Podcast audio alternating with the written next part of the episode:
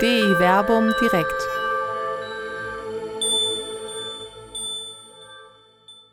Synode, Lehramt, Wissenschaft, wie in der Bibel Entscheidungen für die Zukunft gefunden werden. Mit Dr. Till Magnus Steiner und Dr. Werner Kleine. Ja, wenn Sie schon etwas länger hier dabei sind, wir sind seit einer Viertelstunde schon online im Vorgespräch, dann haben Sie so ein bisschen Vorgeplänkel mitbekommen, wie das hier so abläuft, wenn wir die Werbung vorbereiten. Ich heiße Sie jetzt jedenfalls sehr herzlich willkommen hier zu DI Werbung direkt am 15. Februar im Jahr 2022. Mein Name ist Werner Kleine, Pastoralreferent hier in der Citykirche in äh, Wuppertal. Äh, von meiner äh, biblischen Seite her bin ich der Neutestamentler im Bunde und ich begrüße dich ganz herzlich, Till, in Jerusalem. Genau, ich bin in dem Fall der Zweite im Bunde, Alttestamentler, auch unterwegs im Neuen Testament, aber ich kenne mich doch besser aus im Alten Testament. Sitze hier in Jerusalem, bin sowohl wissenschaftlich mit der Bibel beschäftigt als auch nicht wissenschaftlich. Eigentlich ganz schön beides abzudecken. Also keine Sorge, heute Abend wird es nicht zu wissenschaftlich bei der ganzen Veranstaltung, weil wir wollen ja nicht nur drauf gucken, wer wann wie so diese Texte geschrieben hat, sondern was diese Texte uns heute auch sagen. So ist es. Wir beide haben ja vor einigen Jahren das Projekt DI Verbum ins Leben gerufen. Unseren Blog unter www.di-verbum.de. Wir haben bis zum September da wöchentlich Texte veröffentlicht, im Wechsel alttestamentlich und neutestamentliche Sichtweise. Äh, seitdem erscheinen die Texte eher unregelmäßig. Ähm, hat auch damit zu tun, dass bei dir und bei mir der Arbeitsaufwand im alltäglichen Leben gestiegen ist. Parallel zum Weblog haben wir aber immer schon unsere DE-Werbung direkt hier gehabt. So alle zwei Monate im Schnitt treffen wir uns hier zur Diskussion über Themen, von denen wir glauben, dass sie aktuell sind. Manchmal sind die ein bisschen humorig. Wir haben, weil bei dir ja äh, eure Hündin im Hintergrund bellt. Ich glaube, in der vorletzten Folge haben wir uns mal mit dem Hund in der Bibel befasst. Das war auch so ein Running Gag, weil Luna heißt sie, glaube ich, ne? Genau. Ja, äh, die in früheren Folgen, wenn Sie äh, sich die ansehen, können Sie hören, irgendwo an einer Stelle bellt immer mindestens einmal der Hund und das war immer eine ganz sichere Karte. Einmal mindestens musste genau, einmal mindestens bellte sie. Das haben wir jetzt heute eben auch schon gehabt. Äh, wir legen die Themen immer so ein halbes Jahr im Vorhinein fest. Das Thema heute lautet Synode Lehramt Wissenschaft, wie in der Bibel Entscheidungen äh, gefällt werden oder beschlossen werden. Äh, das ist ein Thema, das ist natürlich immer irgendwie aktuell und natürlich haben wir uns da vom synodalen Weg inspirieren lassen. Ähm, dass es dann so aktuell wird, wie es jetzt gerade gegenwärtig ist, konnten wir damals noch nicht ahnen. Denn äh, der synodale Weg hat ja gerade noch mal richtig Fahrt aufgenommen, sicherlich durch die Umstände äh, mit der Aktion Out in Church äh, oder auch der Veröffentlichung des Missbrauchsgutachtens äh, in München mit den entsprechenden Passagen, die auch etwas über den äh, ehemaligen Bischof von Rom, äh, Benedikt Josef Ratzinger, sagen, wo der synodale Weg ja noch mal in einer ganz eigenen Weise darauf reagiert hat. Aber seitdem äh, wird ja intensivst äh, diskutiert, äh, auch über verschiedene andere Begriffe, die wir heute im Thema haben, etwa das Lehramt. Der synodale Weg hat ja darüber diskutiert, ob es ein Lehramt der Betroffenen geben kann. Jetzt spricht man von einem Locus Theologici der Betroffenen.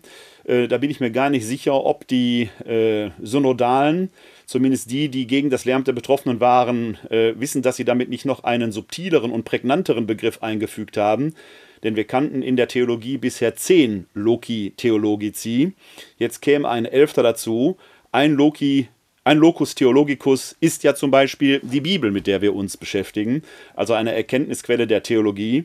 Und wenn da jetzt das äh, als Locus Theologicus noch die Betroffenen, die Sichtweise der Betroffenen hinzukäme, wäre das schon eine bemerkenswerte Aufmerksamkeit, die weit, in meinen Augen weit über ein vermeintliches Lehramt der Betroffenen hinausgeht. Aber da sind wir schon fast mitten im Thema. Denn wenn heute Kirchen sich zu Synoden oder Konzilien treffen, da sind das oft sehr langwierige Prozesse, vielleicht manchmal sogar langatmige Veranstaltungen. Ähm, wenn wir in die Heilige Schrift gucken und der Till Steiner und meine Wenigkeit, wir haben heute drei Texte ausgesucht, mit denen wir uns äh, befassen werden, dann merkt man, dass da oft wegweisende, fundamentale Entscheidungen getroffen worden sind, die richtungsweisend waren, die aber nicht in, aus langen Prozessen hervorgegangen sind, sondern man trifft sich, in meinen Augen, wenn man ans Apostelkonzil denkt, höchstens eine Woche, wenn überhaupt, und dann wird eine Entscheidung getroffen, dann wird gehandelt. wir müssten oder könnten in meinen Augen davon lernen, heute die Prozesse da etwas zu beschleunigen, aber heute wird dann doch eher noch mehr geredet. Aber man könnte vom ersten Locus Theologicus der Bibel da lernen. Und dazu sind wir heute Abend da, da einen Blick hineinzuwerfen. Man muss noch hinzufügen, das werden wir gleich merken, bei dem Text, den ich ausgesucht habe, Nummer 22, äh, Nummer 32. Das war, zwar kein, das war kein langer Prozess drin, aber es ist ja. ein langer Text. Und, ja. das muss man in Klammern natürlich sagen, das gilt beim Alten Testament besonders, diese Texte haben eine lange Entstehungsphase auch. Ja, das stimmt. Die haben wir natürlich in der Erzählung nicht drin, aber es ist eine theologische Aussage drin, die gewachsen ist, oft auch von verschiedenen Leuten beschrieben bzw. erweitert wurde und ein langer Prozess drin, der dann zu einem Dokument geführt hat. Das kann man, das ist jetzt überhaupt kein klarer Vergleich, aber ich möchte Vergleich trotzdem ziehen, es ist wie ein, wie ein Dokument auf, der, auf dem synodalen Weg, das bearbeitet wird von verschiedenen Gruppen mit Änderungen etc. und dann final äh, verabschiedet wurde. Ja. So ähnlich kann man sich die Entstehung von alten Texten, alttestamentlichen Texten vorstellen. Natürlich nur so ähnlich, aber auch, da gab es verschiedene Gruppen, die an den Texten geschrieben haben, gearbeitet haben, um dann im Endeffekt einen Endtext uns heute zu geben, mit einer Aussage drin. Und damit beschäftigen wir uns heute. Ja, das ist das eine. Und wenn man jetzt, also äh, wenn ich das noch hinzufügen darf, weil mich das ein, Thema ist, das mich gerade äh, auch beschäftigt, das betrifft ja zum Beispiel auch die Kanonwerdung der Bibel. Also das, was wir hier als Bibel vor uns haben mit den Schriften des Alten und des Neuen Testamentes, muss man erstmal sagen, das ist ja alles gar nicht so einheitlich. Eine äh, evangelische Bibel hat ein anderes Altes Testament als wir Katholiken. Der Tanach der Juden unterscheidet sich davon noch einmal, auch in der Anordnung. Die orthodoxen Christen haben wieder einen etwas anderen Umfang. So eindeutig ist das gar nicht. Aber man äh, kann sagen, auch die Schriftwerdung äh, des Alten und des Neuen Testamentes ist ja Prozess oft sehr, sehr langer äh, äh, Wege, die gegangen wird. Fürs Neue Testament kann man da locker 300 Jahre Minimum annehmen, äh, äh, bis das Neue Testament so geworden ist, wie es ist. Das ist aber der Prozess der Schriftwerdung. Der, dass wir es als heilige Schrift anerkennen, ist ja auch nicht vom Himmel gefallen, sondern ist tatsächlich eher das Ergebnis eines Konsenses, der sich über Jahrhunderte herausgebildet hat, dass man bestimmte Schriften als werthaltend äh, und wertvoll erachtet hat. Ich habe gestern noch eine, äh, eine Wendung gelesen, die im Judentum offenkundig verwendet wird. Ähm, wo von den heiligen Schriften, ich, müsstest du bestätigen oder, oder ablehnen, das weiß ich, werden wir sehen. Man, man spricht von heiligen Schriften, das seien Schriften, die die Hände unrein machen. Das ist genau. eine Wendung, die, die da verwendet genau, wird. Das ist im Talmud die Wendung dafür. Das heißt also, Hände unrein machen ist aber eher eine positive Wendung. Wenn man mit den heiligen Schriften zu tun hatte, muss man sich hinter die Hände waschen, um damit wieder in den Alltag gehen zu können. So habe ich es für mich interpretiert. Genau, genau, genau. Man darf sie nicht anpacken. Das heißt, ja. deshalb gibt es ja auch oft im Judentum diese kleine Yad, genau. mit der man wirklich liest. Genau. Ne? Äh, also das betrifft den Prozess der Schriftwerdung, wie Texte wachsen. Der beschriebene Vorgang, wie Entscheidungen gefunden werden, der ist aber in der Tat dann oft eher verhältnismäßig kurz und knackig im Vergleich zu heutigen synodalen Prozessen. Genau, und das ist unser Thema. Alle drei Texte stellen sich genau die Frage, wie wird ein, eine Entscheidung gefällt? Und da haben wir drei sehr, sehr unterschiedliche Beispiele dafür. Und im Endeffekt muss man noch vorher sagen, vielleicht die alle zugucken, wir werden jetzt nicht an dem Abend sagen, okay, synodaler Weg sollte eigentlich so und so sein oder synodale nein, Kirche nein, nein, sollte so und so sein und das Konzil müsste so und so aussehen. Sondern was wir machen, ist genau, wie werden Entscheidungen im Alten und Neuen Testament gefällt? Und da haben wir drei Texte. Und von diesen drei Texten ausgehend kann man dann weiterdenken, diskutieren, was das für heutige Entscheidungsprozesse in der Kirche bedeutet. Wir machen aber nur erst den ersten Schritt und wahrscheinlich am Ende werden wir beide was zum letzten Schritt zu sagen haben, aber ja, genau. erstmal zur Bibel. Gucken wir mal. Ich denke, wir steigen da auch ein. Äh, nach alter Väter Sitte. Nach oh. alter Väter, ja, guck ruhig. Ist immer, immer wieder spannend. Es ist, äh, daran merken Sie, es ist alles live hier.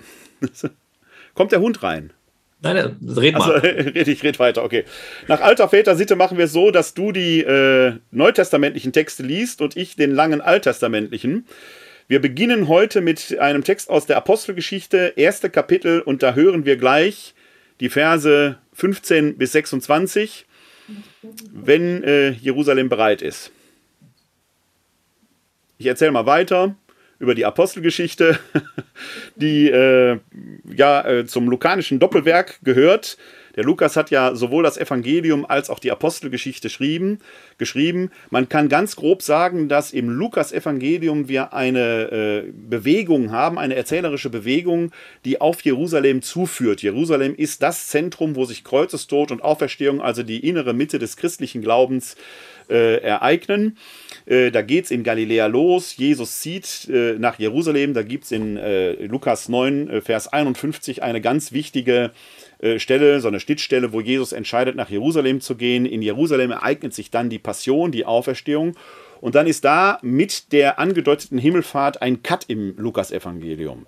Da genau an dieser Stelle setzt die Apostelgeschichte ein, die dann eine von Jerusalem in alle Welt weggehende Bewegung hat. Also von Jerusalem aus geht das Evangelium dann in alle Welt.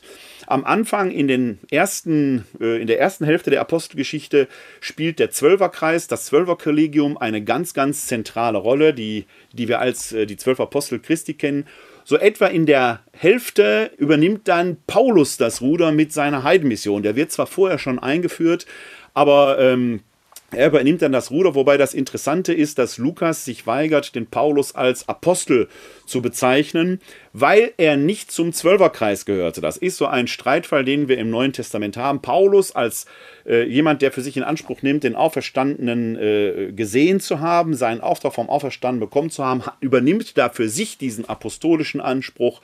Lukas verweigert ihm den, weil er die äh, in den Aposteln nur äh, äh, Männer oder Menschen sehen kann, die von Anfang an Augenzeugen der Ereignisse waren. Das trifft für den Paulus nicht zu, der ja im zweiten Korintherbrief im fünften Kapitel sagt, er habe Jesus eben nicht dem Fleische nachgekannt. Wir haben jetzt einen Text ausgesucht vom Beginn der Apostelgeschichte. Das ist noch vor Pfingsten. Den Text, den wir jetzt hören, ist vorpfingstlich die Apostel sind gerade Zeugen der Himmelfahrt gewesen und noch bevor das Pfingstereignis dazu führt, dass sie die erste öffentliche Verkündigung wagen, wird in den äh, Versen 15 bis 26 des ersten Kapitels, ja, eine Versammlung bestimmt, die den Sinn und Zweck hat, so viel kann ich jetzt schon spoilern, die Zwölferzahl des Zwölferkreises wiederherzustellen, die ja durch das Ausscheiden des Judas Iskariot defekt geworden ist. Und da ist jetzt dein Einsatz, Till. Gut, also Apostelgeschichte, erstes Kapitel, die Verse 15 bis 26. In diesen Tagen erhob sich Petrus im Kreis der Brüder. Etwa 120 waren zusammengekommen und sagte, Brüder, es musste sich das Schriftwort erfüllen, das der Heilige Geist durch den Mund Davids im Voraus über Judas gesprochen hat. Judas wurde zum Anführer derer, die Jesus gefangen nahmen. Er wurde zu uns gezählt und hatte Anteil am gleichen Dienst. Mit dem Lohn für seine Untat kaufte er sich ein Grundstück. Dann aber stürzte er vornüber zu Boden. Sein Leib barst auseinander und alle seine Eingeweide quollen hervor. Das wurde allen Einwohnern von Jerusalem bekannt. Deshalb nannten sie jenes Grundstück in ihrer Sprache Hakel Damach, das heißt Blutacker. Denn es steht im Buch der Psalmen, sein Gehöft soll veröden, niemand soll darin wohnen. Und sein Amt soll ein anderer erhalten. Es ist also nötig, dass einer von den Männern, die mit uns die ganze Zeit zusammen waren, als Jesus der Herr bei uns ein- und ausging, angefangen von der Taufe durch Johannes bis zu dem Tag, an dem er von uns ging und in den Himmel aufgenommen wurde, einer von diesen muss nun zusammen mit uns Zeuge seiner Auferstehung sein. Und sie stellten zwei Männer auf. Josef, genannt Barsabas, mit dem Beinamen Justus und Matthias. Dann beteten sie. Du, Herr, kennst die Herzen aller. Zeige, wen von diesen beiden du erwählt hast, diesen Dienst und dieses Apostelamt zu übernehmen. Denn Judas hat es verlassen und ist an den Ort gegangen, der ihm bestimmt war. Sie warfen das Los über sie. Das Los fiel auf Matthias und er wurde den elf Aposteln zugezählt. In diesem Textstück hier in diesem Absatz stecken so viele Assoziationen und Ansätze drin, da könnten wir in meinen Augen locker fünf Abende in D-Werbung direkt allein drüber gestalten. Da geht es einmal um die Person des Judas. Wer ist der? Sein Schicksal ist in den Evangelien und äh, hier in der Apostelgeschichte sehr disparat dargestellt. Das Einzige, was ziemlich sicher ist, er hat äh, den Aufenthaltsort Jesu in der fraglichen Nacht äh, nach dem letzten Abendmahl verraten.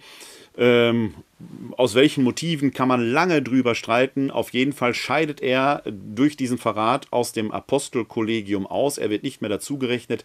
Äh, hier ähm, wird äh, sein Schicksal äh, dargestellt, dass er den Tod gefunden hat, möglicherweise durch einen Selbstmord, durch einen äh, ein grausames Schicksal. In anderen Evangelien ist das alles etwas schillernder dargestellt. Das wäre aber ein großes Thema. Das ist auf jeden Fall entsteht durch das Ausscheiden des äh, Judas, ich betone das jetzt mal etwas äh, sehr allgemein, äh, ein Problem, nämlich dass die symbolische Zwölfzahl des Apostelkollegiums, des Zwölferkreises, äh, äh, beschädigt worden ist.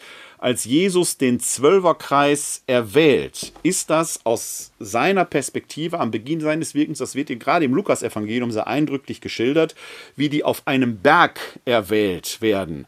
Der Berg, äh, da wirst du vielleicht oder kannst du vielleicht gleich noch was zu sagen, ist ja gerade in der biblischen äh, Typologie ein Ort auch der besonderen Gottesnähe, äh, wo die zwölf eben erwählt werden. Es wird quasi symbolisch das neue Israel konstituiert oder ja, vielleicht nicht das neue Israel konstituiert, sondern in der Zwölfzahl wird natürlich an die zwölf Söhne Jakobs erinnert, die, das Zwölf-Stämme-Volk, das erneuert werden soll. Lukas selber hält aber gar nicht so zwingend an diesem Zwölferkreis fest, sondern in der judäischen Zeit seiner Verkündigung tauchen plötzlich 72 aus. Das heißt, der Kreis wird erweitert innerhalb des Systems, das äh, äh, Jesus im Lukas-Evangelium auferbaut, gibt es plötzlich eine Neukonstitution. Die finden wir in den anderen Evangelien so nicht.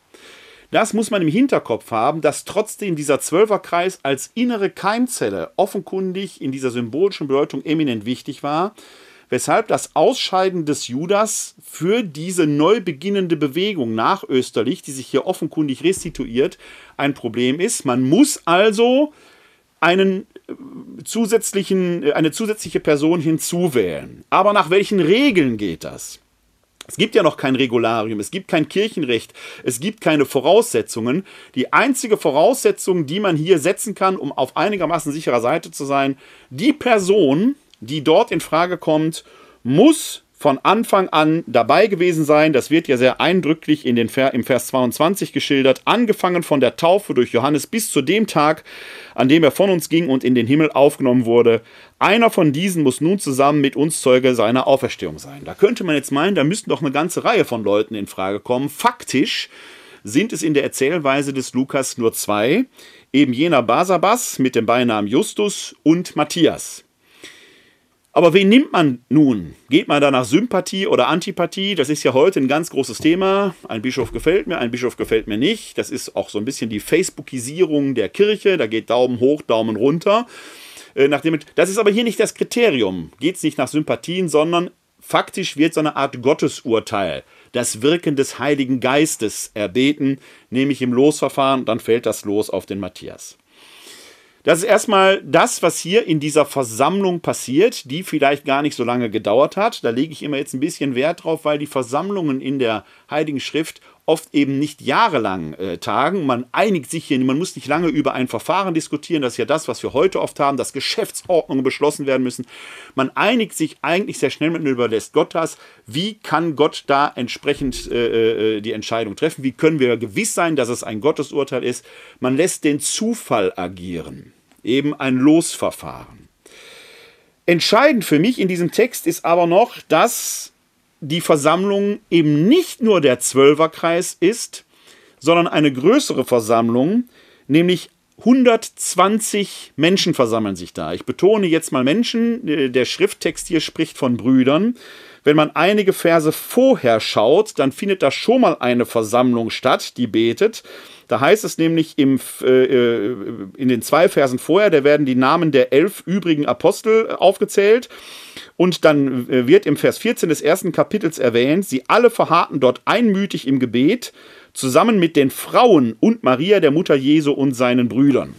Es ist also nicht unwahrscheinlich, dass zu den 120, die hier aufgezählt sind, es sich nicht nur um Männer handelt, sondern dass da eben auch die Frauen dabei sind. Die gehören zwingend dazu. Es ist also, wenn man so will, eine erste Gruppe derer, die aus der Bewegung Jesu sich jetzt noch in Jerusalem aufhalten. Fun Fact am Rande, ein eigenes Thema, will ich jetzt nur mal eine Fährte hinlegen, vielleicht können wir uns mal an irgendeinem Tag nochmal damit befassen, Till. Die Frage der Brüder Jesu, die hier erwähnt werden, da wird es sich um leibliche Brüder handeln. Dazu gehört aber auch ein gewisser Jakobus, bei dem dann die Frage ist, ob der mal später der Gemeindeleiter in, Juda, in, in, in Jerusalem war. Der, der, ein gewisser Jakobus spielt in der Apostelgeschichte da auch nochmal eine Rolle, auch im Galaterbrief äh, werden, wir den, äh, äh werden wir dem gleich begegnen oder ob dieser Jakobus möglicherweise der Apostel Jakobus, der Sohn des Alpheus war. Meine persönliche Meinung ist da nicht äh, mehrheitsfähig. Ich glaube eher, dass es der Apostel war, aber da könnten wir mal zu einem anderen Zeitpunkt drüber streiten. Für mich ist wichtig, es gibt eine größere Gruppe, die hier eine Entscheidung fällt. Heute würde man da vielleicht unter Partizipation sprechen. Es ist keine Sache nur der zwölf Apostel. Die einigen sich sehr schnell auf ein gerechtes Verfahren, ein Losverfahren. Es gibt ein Regularium, Nachfolger des Judas, kann, des Judas Iskariot, kann nur werden, wer von Anfang an dabei war. Alleine Zeuge der Auferstehung zu sein, wie es der Apostel Paulus, der für sich das Apostolat in Anspruch nimmt, später definieren wird, reicht hier offenkundig nicht. So, jetzt hast du wirklich einen Rundumschlag gemacht. Und ich habe fast das Gefühl, wir könnten direkt zum nächsten Text äh, gehen. Ich will aber natürlich auch noch was sagen. Natürlich. Natürlich. Und das ist viel, an vielen Punkten werde ich genau anknüpfen, was du gesagt hast, nochmal zusammenziehen, was du da entfaltet hast. Weil wir ja gerade auf den Prozess gucken wollen, wie Entscheidungen da gefällt werden. Der erste Punkt, der wichtig ist, hast du ja betont, gerade will ich auch nochmal sagen, die zwölf, beziehungsweise die übrig gebliebenen elf, entscheiden nicht alleine, sondern da gibt es bereits die circa, das ist ja auch wichtig, da steht circa, circa 120 Brüder, also der große Kreis, der versammelt. Diese Zahl 120 kann symbolisch sein, ist natürlich 10 mal 12. 12 ist die Zahl der Stämme. 10 ist zumindest im Qumran dann die Zahl derjenigen, die man für einen Gottesdienst braucht. Also 10 mal 12 macht da großen Sinn. Ist eine runde, auch heilige Zahl, die da angesetzt wird. Also eine heilige Versammlung, wenn man so sagen möchte. Nun ist aber wichtig bei dieser Versammlung, diese Versammlung tritt nicht zusammen mit dem Ziel, den Nachfolger zu wählen.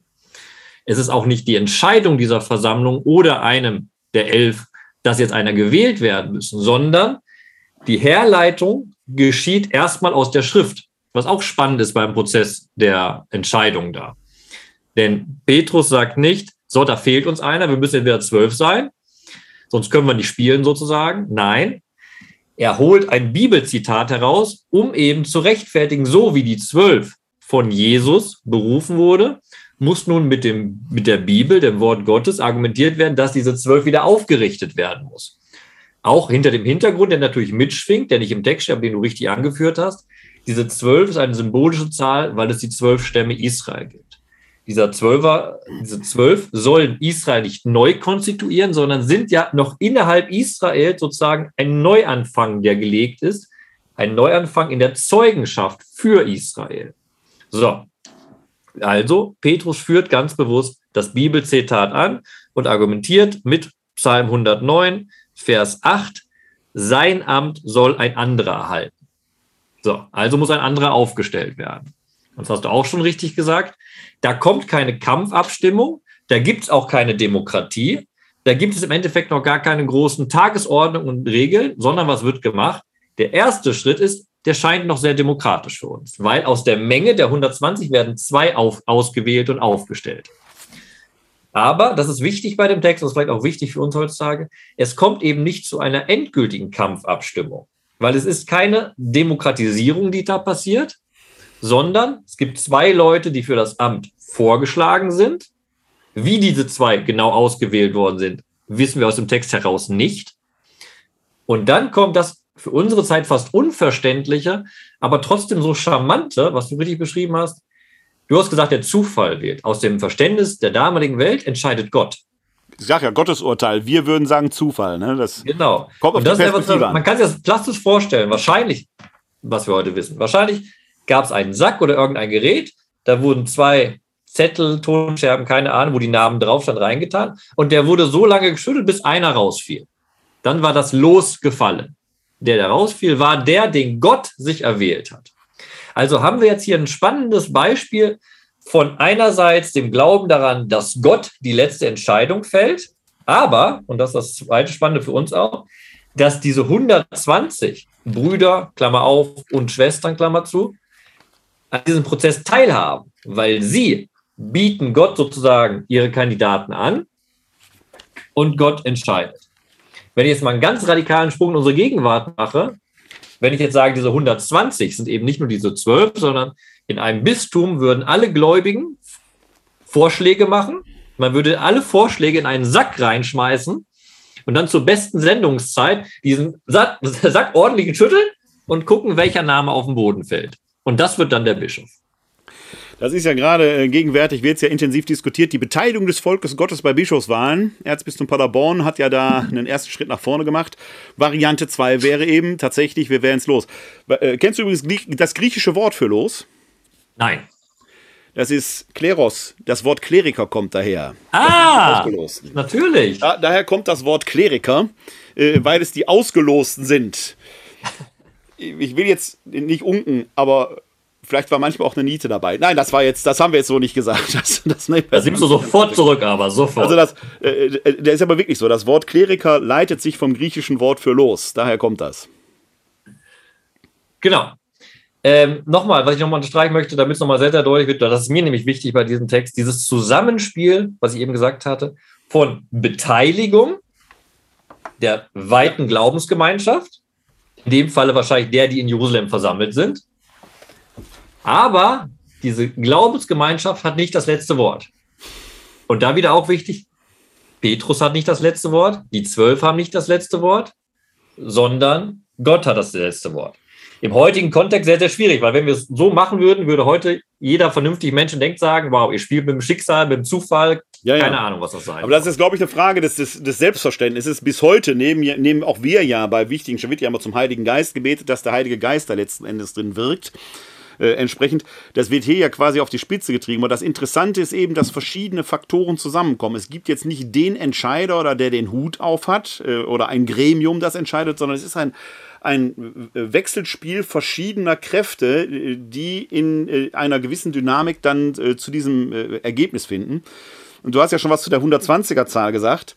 Wir haben auch heute noch so ein 120er-Gremium, das letzten Endes äh, zur Wahl schreitet, nämlich das Konklave. Es sollen ja immer so um die 100, also man könnte ja analog der Wortwahl hier etwa 120 sagen. Etwa 120 wahlberechtigte Kardinäle treten ja zusammen, wenn äh, der Bischof von Rom neu zu wählen ist. Also auch da gäbe es ja hier eine, eine, eine biblische Assoziation, äh, die damit verbunden ist. Aber das Eigentliche ist eben, dass verschiedene Gruppierungen zusammenfinden und in einem gemeinsamen, ja nicht nur Diskurs oder Mehrheitsverfahren, sondern eigentlich sogar unter der Beteiligung Gottes, das ist vielleicht das, was man hieraus äh, äh nochmal besonders herauslesen kann, nicht nur nach Menschensinnen, sondern unter der Beteiligung Gottes äh, eben eine Entscheidung getroffen wird. Die alles entscheidende Frage ist dann eben, wie kommt Gott denn jetzt hier zu seinem Recht? Und da kommt das Losverfahren ins Spiel. Und da noch der zweite Punkt, den ich nochmal wiederholen möchte, der wichtig ist es kann sein, dass bei dem Aufstellen von Josef und Matthias es Diskussionen gab, auch heiße Diskussionen gab. Das wissen wir nicht. Das will uns der Text auch gar nicht erzählen. Wir erleben Nein. im Text erstmal einen Petrus, der nicht teilnimmt an diesen Diskussionen. Der ist nur ja. der Leiter der ganzen Sache. Und der wichtige Punkt ist, in dem Moment, wo es eigentlich wirklich zu einer Kampfabstimmung kommen könnte, wir haben zwei Kandidaten, also das ist ja wunderbar am besten dargestellt im amerikanischen Wahlsystem. Du hast zwei Kandidaten und dann kommt der große Battle. Da wird die komplette Fahrt aus der Sache rausgenommen. Und da kommt nämlich gemäß dem Glauben Gott rein. Ja. Wir brauchen keine Kampfabstimmung, wir brauchen einen Gottesentscheid. Ja. Ja. Also ich glaube, äh, weil, weil du es jetzt schon zweimal äh, äh, nachgefragt hast oder angemerkt hast, dass da letzten Endes diese beiden Kandidaten zu Wege kommen. Das ist, glaube ich, nicht mehr die primäre Frage, sondern die Frage ist, welche Kandidaten müssen welche Bedingungen erfüllen. Genau. Die werden ja eben in diesen beiden Versen, die ich vorhin zitiert habe, erwähnt. Es wäre ja zum Beispiel auch denkbar gewesen, sich nur auf Auferstehungszeugen äh, zu applizieren. Mhm. Ich hatte vorhin schon die Brüder Jesu erwähnt. Äh, die Geschwister Jesu und auch Maria als die Mutter Jesu spielen ja in den Evangelien eine völlig andere Rolle als hier. Die tauchen ja da auf und halten Jesus für verrückt und wollen ihn nach Hause zurückholen. Also es sind eher Skeptiker seiner Bewegung. Nachösterlich, und deswegen sind die ja hier mit in Jerusalem, also offenkundig müssen äh, Maria ja sowieso, klar, aber auch die Geschwister Jesu in irgendeiner Weise plötzlich einen inneren Change mitgemacht haben. Es steht zu vermuten, dass der Auferstandene sich ihnen offenbart hat. Textlich sicher haben wir das nicht überliefert, aber dass sie da in Jerusalem versammelt sind, deutet doch darauf hin, dass auch sie zu Auferstehungszeugen geworden sind. Jetzt sind das natürlich Angehörige. Es wäre natürlich möglicherweise auch denkbar gewesen und wie heißt der, Dan Brown, glaube ich, lässt grüßen, dass man in so ein dynastisches Denken hineingehen äh, würde. Lägt ja nahe, dass man sagt, okay, Jesus stammt da aus dieser Familie in Galiläa, aus dem Haus des Zimmermanns. Was läge näher, als jetzt einen Auferstehungszeugen vielleicht den ältesten Bruder zu nehmen? Da gibt es eine exegetische Richtung, die das sogar sehr stark vertritt. Ich habe vorhin den Namen Jakobus schon erwähnt, weshalb es dann natürlich eine innere Logik hat, wenn Jakobus als der Bruder Jesu plötzlich Gemeindeleiter in Jerusalem würde, zu späterer Zeit. Deswegen liegt, äh, hast du natürlich völlig recht, es wird hier nicht geschildert, wie die Diskussion lief, wie intensiv wurde diskutiert, worüber wurde gerungen. Es wird aber das Regelwerk dargestellt, nach dem man eben hier vorgeht. Es geht eben nicht um Dynastien, um Blutsverwandtschaften, sondern es geht um die Zeugenschaft der Ereignisse. Die müssen glaubwürdig bezeugt werden durch dieses Zwölferkollegium. Und deswegen kommen dann schlussendlich eigentlich nur diese beiden Kandidaten in Frage. Und dann passiert das Spannende und das ist auch die Überleitung zu unserem nächsten Text. Wir haben also keine Diskussion über die Kandidaten, sondern wir haben, sobald die Kandidaten feststehen, ein Gebet zu Gott. Das ja. ist genau dieser entscheidende Punkt, den wir jetzt zweimal sehr, sehr deutlich unterstrichen haben. Die Entscheidung wird Gott überantwortet. Weil sozusagen der Mensch sagt, diese Entscheidung kann ich nicht fällen. Nun bei Nummer 32, wo wir gleich hingehen werden und damit einen weiten geschichtlichen Sprung zurück machen werden, steht nun aber die Diskussion im Vordergrund eine sehr interessante Diskussion, die wir uns jetzt in kleinen Etappen, weil es ein langer Text ist, erschließen werden. Einverstanden. Das wäre jetzt auch mein Vorschlag, da hinzugehen. Jetzt haben wir nämlich schon äh, doch sehr lange über Apostelgeschichte diskutiert, was zeigt, wie interessant und vielschichtig dieser Text ist. Aber ein bisschen mit Blick auf die Zeit sollten wir uns jetzt dem großen Kapitel 32 im Buch Numeri widmen. Du hast vorhin mal Numeri 22 gesagt, auch interessanter Text. Du kommst heute von den Tieren nicht los. Da taucht ja die Eselin auf in Nummer. Ne, ist das, ist das glaube ich, die Biliam-Erzählung, ne? Nummer 22. Ja, kann sein. Ja? Äh, ähm, lassen wir mal jetzt so stehen. Wir sind also in Buch Nummer 32 und da brauche ich jetzt von dir die Ansage, in welchen Händen genau. ich das vortragen darf. Pass auf. Wir werden nicht das ganze Kapitel durchgehen, aber ich möchte zumindest, auch wenn sich das nach viel anhört, die Kapitel, äh, die Verse 1 bis 33 angucken. Und da das ein sehr langer Text ist, der mit sehr vielen Wiederholungen arbeitet, machen wir das in kleinen Etappen, damit wir sozusagen die Argumentation des, Kip äh, des Kapitels und damit auch die Diskussion, die sich in diesem Kapitel ereignet, nachvollziehen können. Da würde ich dich bitten, lieber Werner, am Anfang die Verse 1 bis 5 vorzulesen. Dann starte ich mal. Numeri 32, die Verse 1 bis 5. Der Viehbesitz der Rubeniter und Gaditer war groß und mächtig. Sie nahmen das Land Jaser und das Land Gilead in Augenschein, und siehe, es war ein Ort für Viehherden. Darum kamen die Gaditer und die Rubeniter zu Mose, zu dem Priester Eleazar und zu den Anführern der Gemeinde und sagten: Atarot, Dibon, Jaser, Nimra, Heschbon, Elale, Sibma, Nebo und Beon, das Land, das der Herr vor den Augen der Gemeinde Israel geschlagen hat, ist ein Land für Viehherden und deine Knechte haben Viehbesitz. Sie sagten, wenn wir Gnade in deinen Augen gefunden haben, dann gebe man dieses Land deinen Knechten als Grundbesitz. Lass uns nicht über den Jordan ziehen. So, mit diesen fünf Versen haben wir das Grundproblem des ganzen Kapitels vor uns liegen. So beim ersten Lesen denkt man sich, ja gut, schöne äh, landwirtschaftliche Geschichte hier, was soll das werden? Hier geht es aber um etwas ganz, ganz Grundlegendes. Erstens, wir hatten eben schon von den Stämmen gesprochen. Nun begegnen wir die Stämmen, denn die Gaditer und die Rubeniter sind zwei der zwölf Stämme Israels. Im Buch Numeri sind wir nun noch auf dem Weg der zwölf Stämme Israel aus Ägypten ins verheißene Land.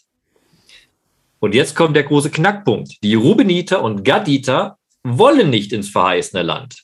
Wir hatten ja gerade vorgelesen, sie sagen zu Mose, lass uns nicht über den Jordan ziehen. Hinter dem Jordan fängt ja das verheißene Land an, das bekannterweise Mose nicht überschreiten darf und der an der Grenze am Jordan sterben muss. Nun, das ganze Ziel der Erzählung ist, dass die zwölf Stämme Israels wie von Gott verheißen ins verheißene Land kommen. Nun aber stehen jetzt hier also die Rubeniter und Gaditer im Ostjordanland und sagen, hier ist aber schön, lass uns mal hier bleiben bitte. Also zumindest wir bleiben hier, ihr könnt weitergehen. So, das ist ein großer Knackpunkt, weil jetzt geht es genau der Wille Gottes und der Wille der Menschen. Und das wird vom Erzähler, vom biblischen Erzähler sehr, sehr schön am Anfang schon eingefangen. Weil wenn man guckt, der erste Vers, ich lese ja nochmal vor, mal gucken, ob dir auffällt, was am Anfang und was am Ende steht. Der Viehbesitz der Rubeniter und Gaditer war so groß und mächtig. Sie nahmen das Land Jasa und das Land Gilead in Augenschein und siehe, es war ein Ort für Viehherden. Was fällt dir auf? Was steht am Anfang und am Ende? Äh, du meinst jetzt nur diesen, äh, diesen einen Vers oder meinst du den gesamten? Ja, nur den, nur den einen Vers. Ähm, es geht um Viehbesitz und es gibt und geht darum, dass dort offenkundig so weit fruchtbares Land ist, dass man diese großen Viehherden da entsprechend äh, versorgen kann. Genau, der Erzähler sagt sehr, sehr deutlich, den Rubeniten und Gaditer geht es um ihr eigenes Wohl, das egoistische ja. Denken. Sie haben Vieh, der Ort ist gut für Vieh, warum weitergehen?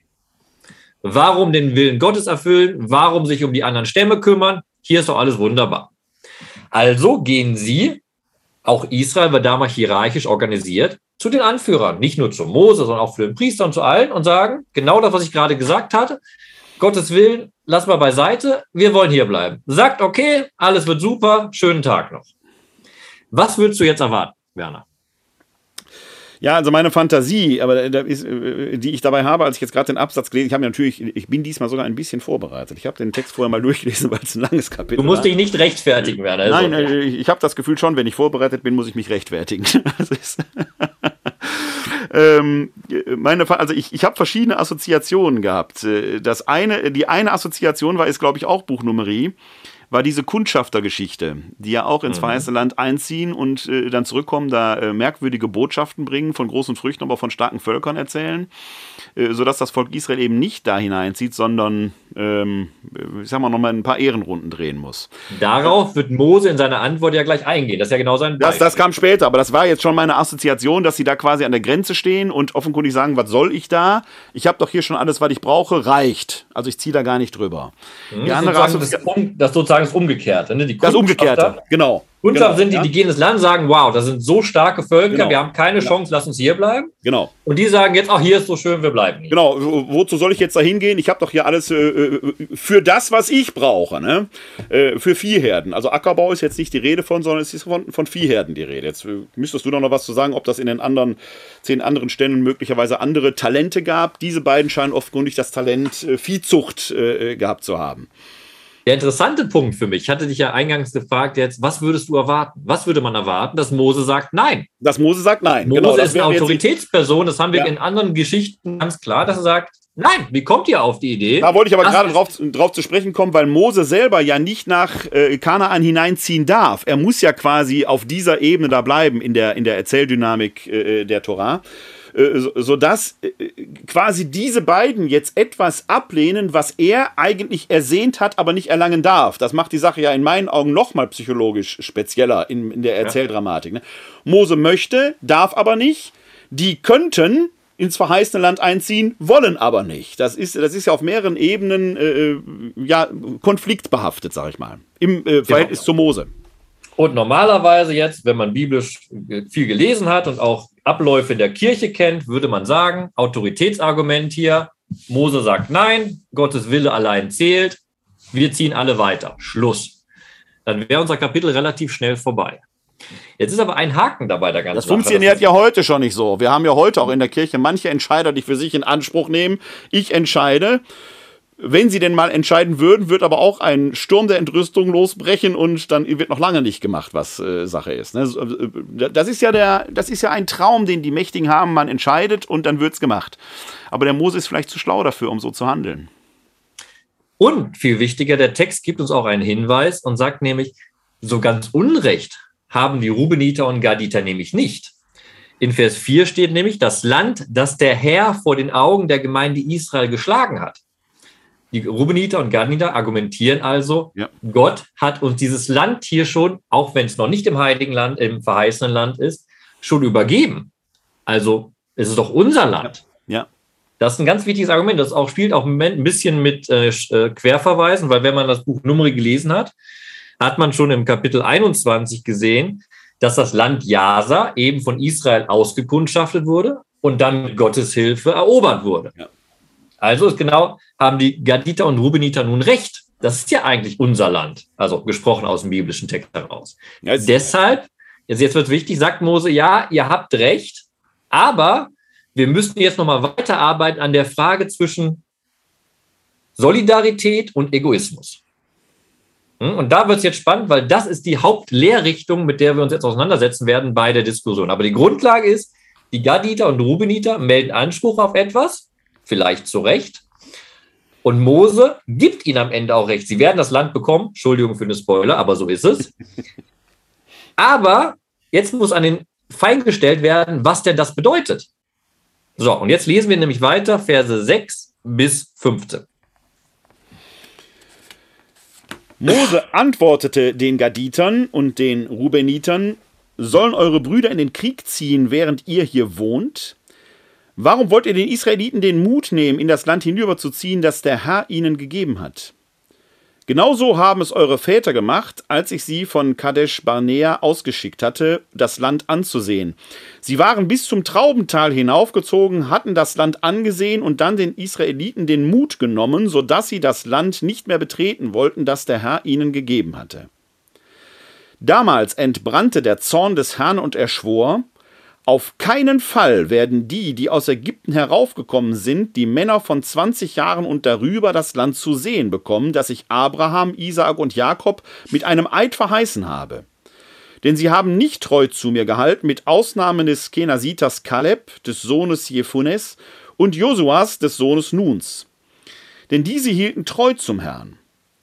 Der Zorn des Herrn entbrannte über Israel und er ließ die 40 Jahre und er ließ sie 40 Jahre lang in der Wüste umherirren, bis die ganze Generation ausgestorben war, die getan hatte, was in den Augen des Herrn böse war. Und siehe, jetzt kommt ihr anstelle eurer Väter, ihr Brut von Sündern, um den glühenden Zorn des Herrn auf Israel noch größer zu machen. Wenn ihr euch von ihm abwendet, wird er dieses ganze Volk noch länger in der Wüste lassen und ihr richtet dieses ganze Volk zugrunde. Also, Moses Antwort ist keine Abweisung des Anliegens der Gaditer und Rubenier, sondern erstmal eine Zurechtweisung. Mose antwortet also direkt, sollen eure Brüder in den Krieg ziehen, während ihr wohnt und macht damit das Thema, auch was ich eben gesagt hatte, Egoismus gegen Solidarität. Das Volk Israel, auch wenn es aus zwölf Stämmen besteht, ist doch eine Solidaritätsgemeinschaft. Sie muss zusammenziehen. Wie kann es nun sein, dass ein, ein Teil sagt, nee, geht ihr mal den, des Weges alleine weiter? Warum das so gefährlich ist, schiebt Mose direkt hinterher. Warum wollt ihr den Israeliten den Mut nehmen, in das Land hinüberzuziehen, das der Herr ihnen gegeben hat? Das ist genau das große Problem. Das Land Jaser und Gilead besitzen sie schon. Ist ein gutes Land. Da wollen die bleiben. Damit sagen die Geliter, äh, Entschuldigung, die Gaditer und die Rubeniter im Endeffekt nichts anderes als, das verheißene Land kann gar nicht so schön sein, wie es hier schön ist. Wir bleiben hier. Und dann macht Mose einen Rundumschlag und vergleicht die beiden Stämme nun, wie es wir eben schon anklicken hatten, mit der Botschaftererzählung. Wieder mit diesem Topos.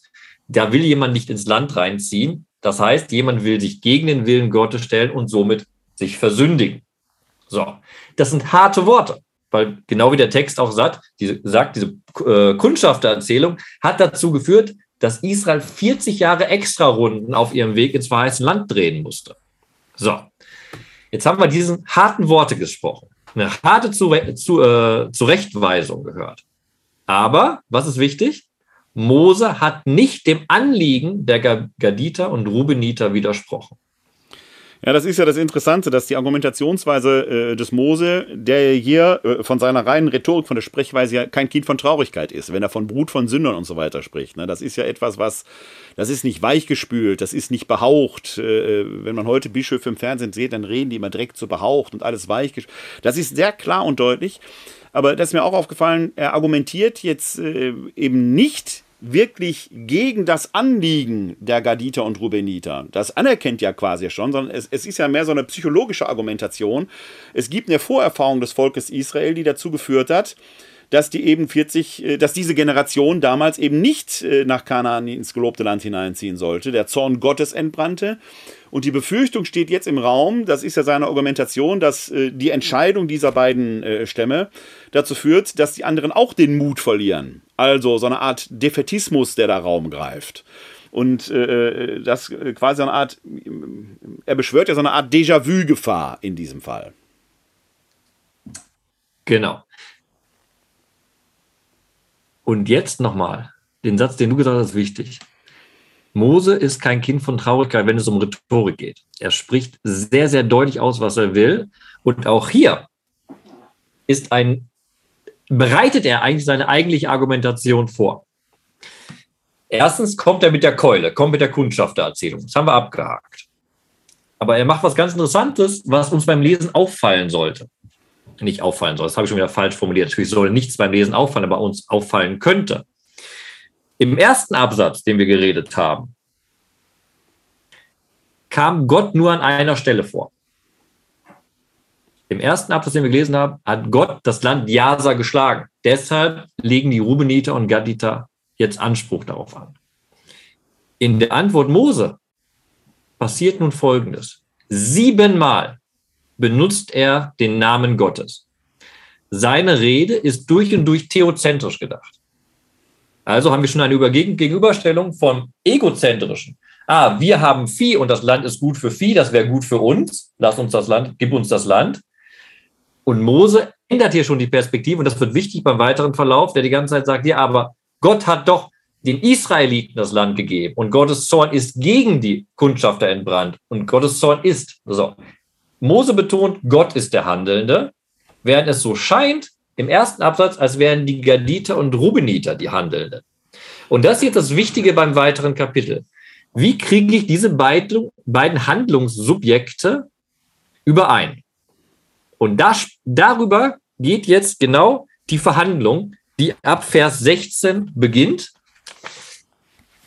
und in einer ersten äh, Handlungsaufschlag sozusagen der Gaditer und Rubiter bis Vers 19 erfolgt. Und nochmal als Klammer, wir denken immer diese Grundfrage Egoismus und Solidarität, beziehungsweise das wir jetzt im zweiten Abschnitt gelernt haben, diese Grundfrage theozentrisch, also ausgerichtet am Gottes Willen und ausgerichtet am eigenen Willen nach. Also die, also, Verse 16, also die Verse 16 bis 19. Genau, das ist jetzt im Endeffekt die Antwort der Rubeniter und Gaditer auf die Rede Moses. Die Verse 16 bis 19 aus dem 32. Kapitel des Buches Numeri. Da traten sie an Mose heran und sagten, wir wollen hier Schaf- und Ziegenpferche für unser Vieh und Städte für unsere kleinen Kinder bauen. Wir selbst aber rüsten uns eilends und ziehen bewaffnet vor den Israeliten her, bis wir sie an ihren Ort gebracht haben. Unterdessen werden unsere kleinen Kinder in den Städten wohnen, die zum Schutz gegen die Einwohner des Landes befestigt sind. Wir kehren nicht in unsere Häuser zurück, bevor jeder der Israeliten seinen Erbbesitz erhalten hat. Wir verlangen auf der anderen Seite des Jordan keinen Erbbesitz wie sie, wenn wir diesseits östlich des Jordan unseren Erbbesitz bekommen. So, also die Gaditer und Rubeniter lassen nicht nach. Sie sind klar bei dem Standpunkt, das Land Jasa und Gilead, das ist unseres. Mose musst du noch Ja sagen. Aber sie nehmen das Argument von Mose auf. Sie wollen nicht das Volk der Israeliten entmutigen. Also bieten sie an, mit rüberzuziehen. Jetzt ist aber in der Argumentation von ihnen sind zwei Sachen interessant. Erstens sage ich etwas, was wir im Kopf behalten müssen, weil es bei der Antwort Mose interessant wird die Gaditer und Rubiter fangen wieder an von ihrem Viehbesitz. Das ist das Wichtigste für sie. Sie sagen, wir wollen hier Schaf- und Ziegenpferche für unser Vieh bauen. dass die Kinder auch da bleiben sollen, das kommt erst der zweite. Sie sind konzentriert auf ihren Viehbesitz. So, das ist Punkt eins. Das behalten wir im Kopf für die Antwort Moser nach. Das zweite Interessante ist, die Gaditer und Rubeniter reden bereits so, als wären sie nicht mehr Teil Israels. Die sagen hier, wir selbst aber rüsten uns eilends und ziehen bewaffnet vor den Israeliten her. Da kann man fast überheblich sagen, ja, ja, die Gaditer und Rubeniter sagen, okay, wir erledigen das für euch, wir gehen voran, wir besetzen das Land, dann könnt ihr das Land haben und wir können unser perfektes Land zurückkehren. Sie tun so, als wären sie erstens die Mächtigen, als würden, würde der, die Besitzung des Landes für ganz Israel von ihnen nun abhängen. Und zweitens trennen sie sich zugleich von Israel. Äh, ja, ich habe es ein bisschen anders gelesen. Äh, aber vielleicht auch, weil ich gerade mit einem Auge noch einen Kommentar äh, gelesen habe. Ich lese den mal vor, den Kommentar. Ja. Äh, da schreibt Bildnagel, wir kennen uns im realen Leben persönlich, aber hier bei Facebook heißt er Bildnagel. Zitat, das Leben stellt gerade auch glaubende Menschen immer wieder vor neue Herausforderungen. Das ist ein Zitat aus meiner Pressemitteilung, die ich veröffentlicht habe zum heutigen Abend. Heißt für mich, wer nicht an Gott glaubt, hat eh keine Ahnung. Echt? Wer jetzt eine Glaubens, wird jetzt eine Glaubensinsel geschaffen. Wer im Boot ist, hat Chancen. Der, der nicht hat, hat seine Chance, äh, Chancen, hat seine Chance vertan.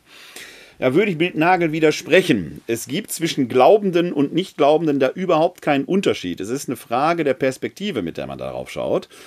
Äh, warum ich das äh, in die Pressemitteilung reingeschrieben habe, und das ist jetzt der Link zu dem, was ich gleich zu diesem äh, Abschnitt sagen will, ist, dass Glaubende sich nicht einfach zurücklehnen dürfen und sagen dürfen, der liebe Gott wird es schon richten. Äh, sondern auch Glaubende müssen sich natürlich mit den alltäglichen Herausforderungen äh, selber befassen. Das hat nichts damit zu tun, dass man bessere Chancen hat oder nicht. Das Gegenteil ist der Fall. Wer sich eben nur hinsetzt und sagt, wir beten jetzt ein bisschen, dann wird schon alles gut gehen, der hat nicht verstanden, wie dieses Leben funktioniert und letzten Endes das Lebensangebot Gottes verwirkt. So, und jetzt komme ich zu diesem Punkt hier weil die Garditer und die Rubeniter, und das ist jetzt keine Gegenrede, aber ist meine Perspektive, die ich darauf habe, ich finde, dass die mit einem enormen Selbstbewusstsein auftreten und ein Verhandlungsangebot machen. Die sagen, okay, Mose, wir verstehen deine psychologischen Bedenken. Ich benutze jetzt dieses Wort Psychologie. Mose wird es nicht so benutzen, aber ich lebe im Jahr 2022. Wir verstehen deine Bedenken und machen dir jetzt ein Angebot, damit diese Angst bei dem Rest des Volkes nicht auftreten kann, ziehen wir sogar vor vorher als Speerspitze. Das heißt, da ist ja die Spitze, wo eigentlich die größte Gefahr ist äh, mhm. an der Front. Ähm, gleichzeitig bauen wir hier Städte, was ja in einer gewissen Weise eine Opposition zu den Viehherden bildet, die ja normalerweise eher nomadisch unterwegs waren. Die Stadt ist eigentlich so gesehen genau das Gegenteil. Das heißt, wir wollen hier nomadisch weiterziehen. Also wenn hier abgegrast ist, ziehen wir weiter und sind fort. Nein, wir werden hier heimisch. Und in einer gewissen Weise bilden wir damit im Ostjordanland sogar einen Vorposten, sodass ihr da entsprechend sicher leben könnt. Ich sage es jetzt mal so ein bisschen als Advocatus Diaboli, dass ich könnte da auch ein positives Verhandlungsangebot reinlesen und das jetzt mit Blick auf den Kommentar von Bildnagel, da wird eben nicht gebetet und nach dem äh, Motto, äh, der liebe Gott wird es schon richten, nein, äh, wer sich hier als bewaffnete Speerspitze an die Front setzt, läuft ja auch Gefahr, sein eigenes Leben aufs Spiel zu setzen. Mhm.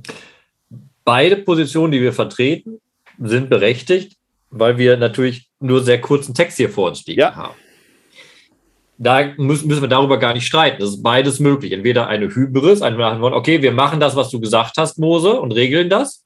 Wir sind sozusagen die Speerspitze Israels im überheblichen Sinne oder im positiven Sinne, du hast völlig recht, Mose. Wir helfen euch und gehen voran. Bei beiden Positionen ist es wichtig, dass es bereits diese Unterscheidung gibt zwischen uns und euch. Ja. Obwohl beide ja, eigentlich Israeliten sind. Das ist ein, das wichtiger, ja, das, das ist ein ganz, ganz wichtiger Punkt. Da haben wir doch eine Schnittmenge.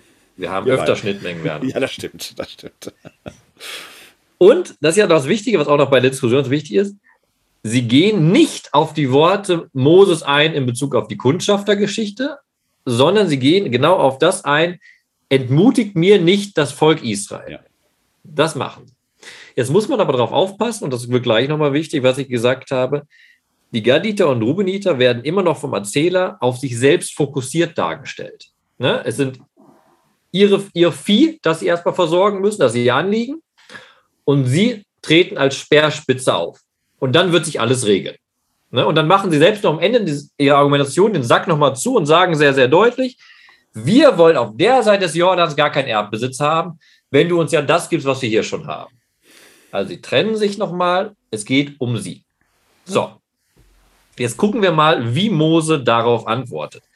Weil jetzt wird die Verhandlung, wird zu keiner Verhandlung mehr, sondern wird zu einer Belehrung. Ab Vers 20 bis Vers 24.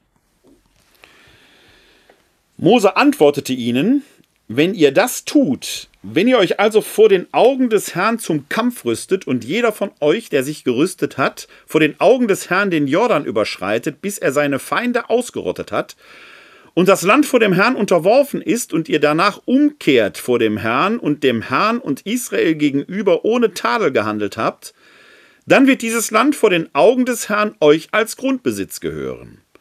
Wenn ihr das aber nicht tut, siehe, dann versündigt ihr euch gegen den Herrn. Dann habt ihr die Folgen für eure Sünde zu tragen, das müsst ihr wissen. Baut euch Städte für eure kleinen Kinder und errichtet Pferche für eure Schafe und Ziegen. Aber haltet auch, was ihr versprochen habt. Also beim ersten Lesen, beim oberflächlichen Lesen könnte man sagen, okay, anscheinend ist Mose zufrieden mit dem, was die Gaditer und Rubeniter angeboten haben. Das Geschäft kann abgeschlossen werden, Handshake und es geht weiter. Jetzt ist nun aber hier Mose eben der große Rhetoriker der durch seine Rhetorik nicht nur den Gaditern oder den Rubenitern eine Lektion erteilt, sondern auch uns. Woran merken wir das? Erstmal ja sehr, sehr positiv. Wenn ihr das tut, wenn ihr euch also vor den Augen des Herrn zum Kampf rüstet, dann soll alles so geschehen, wie ihr sagt. Jetzt ein spannendes kleines Detail. In diesen äh, Versen 20 bis 24, die du vorgelesen hast, taucht wieder, wie in der ersten äh, Rede von Mose, ein Wort beziehungsweise eine Wendung mehrfach auf. In der ersten Rede Moses war es siebenmal der Gottesname.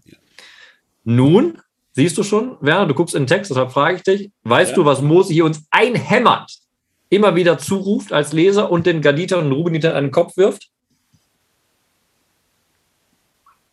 Ja, es kommt direkt im ersten Satz vor. Das ist die Verlässlichkeit, ja, es ist letzten Endes um die Übereinstimmung von Wort und Tat vor dem Herrn, also in den Augen des Herrn.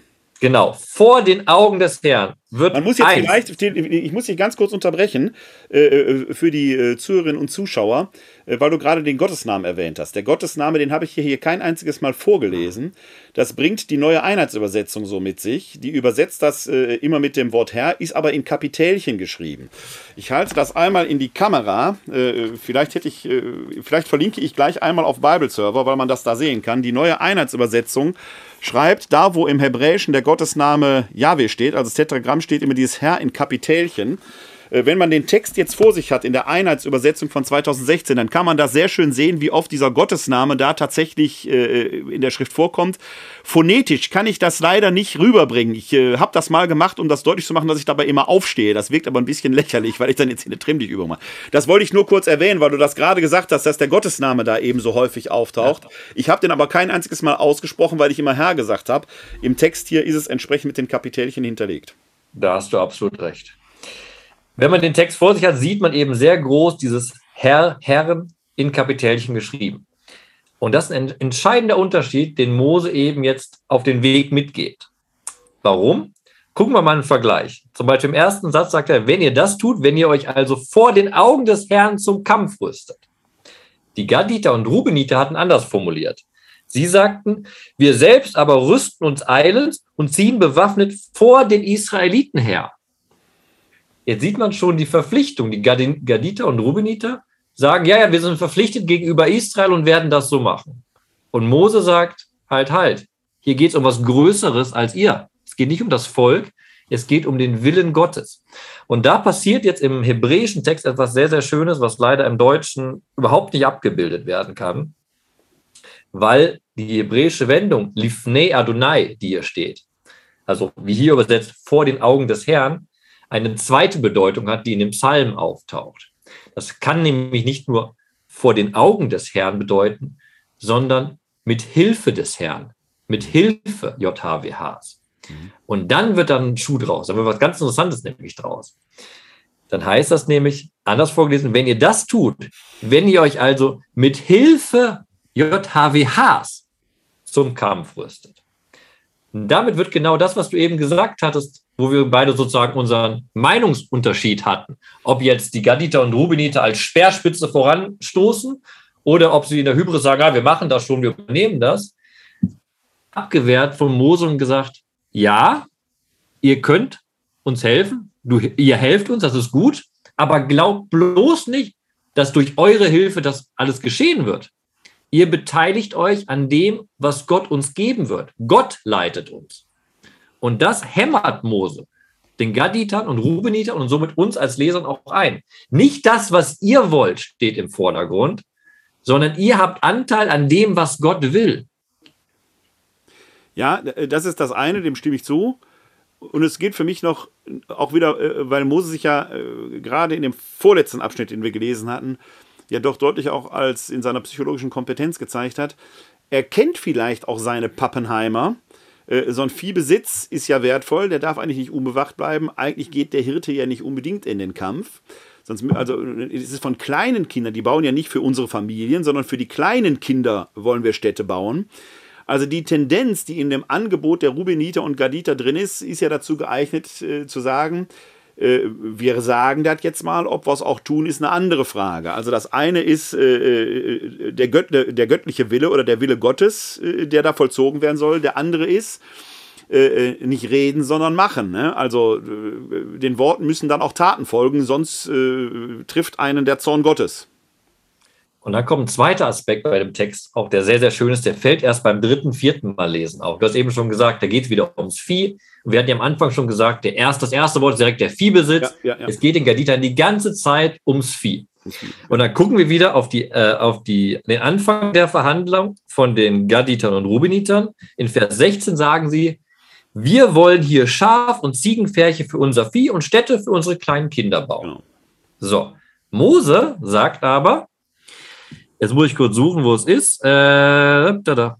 Hier, sagt in Vers 24, baut euch Städte für eure kleinen Kinder. Im Endeffekt steht da eigentlich ein anderer Begriff. Ja. Da steht ja. alle, die nicht marschfähig sind. Das sind ja. Kleinkinder und Frauen in dem Fall und, äh, und eben Greise.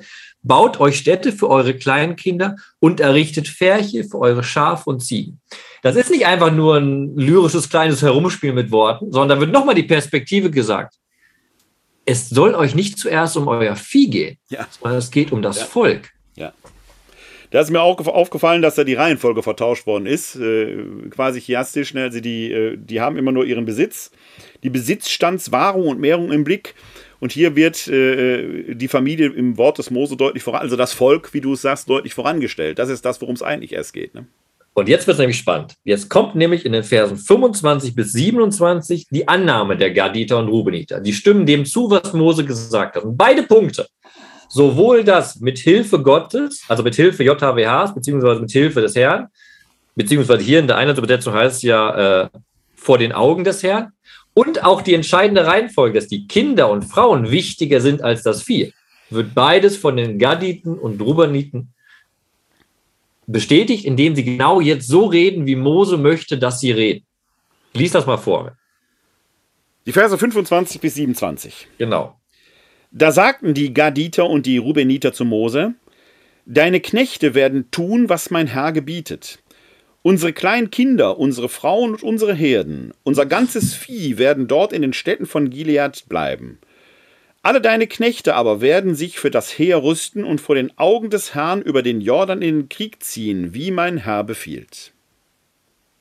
Nun, nun ist im Endeffekt das Verhandlungsende gekommen. Jetzt hat Mose das erreicht, was er wollte. Und das Wunderbare ist, auch die Gaditer und Rubeniter haben das erreicht, was sie wollten.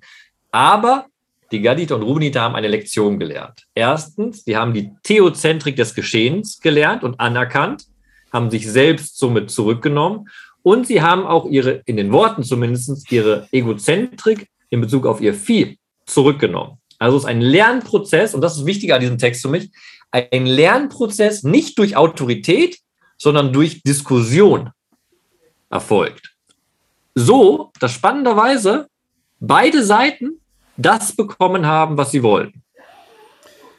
Das ist das eine. Das andere ist, äh, aber das ist implizit in dem, was du gesagt hast, äh, in Vers 26, wenn aus den kleinen Kindern, äh, jetzt habe ich den, den Faden verloren, Moment, doch, wenn aus den kleinen Kindern oder den kleinen Kindern jetzt die Frauen hinzugefügt werden, wo war ich das? Ich bin jetzt habe jetzt gerade den die Zeile verloren. Hinzugefügt werden, ich glaube, von Greisen war auch irgendwo die Rede. Nee, nee, Greisen nicht. Also das ist der Begriff. In 24 wird ein Begriff genommen, der eigentlich Kinder, Frauen und Greise einschließt. Und das wird in Vers 26 dann aufgeschlüsselt als Kinder und Frauen. Also, alles klar. Ich, ich, deswegen habe ich es gerade auch nicht gefunden. Das wird aufgeschlüsselt, was, was mich allerdings auch vor die Frage führt, ähm, haben die Rubeniter und äh, Gaditer die tatsächlich äh, quasi neben das Vieh gestellt und so gesehen, äh, zeittypisch. Äh, aber äh, es, äh, es wird plötzlich eben ja der, die Verantwortung für die Familie quasi ins Bewusstsein gerückt. Stärker, das ist der Lerneffekt, den du hast. und das zweite ist, da bin ich gerade beim Lesen drüber gestolpert. Wir haben hier so viel das Wort Herr im Text Jetzt im Vers 27, äh, dieses Wie mein Herr befiehlt, ist Herr ja nicht in Kapitälchen geschrieben. Welcher Herr ist es denn jetzt? Ist es der Herr Mose oder der Herr Gott? Ja, wenn es das, musst du ja selbst wissen. Ja, ich frage dich ja.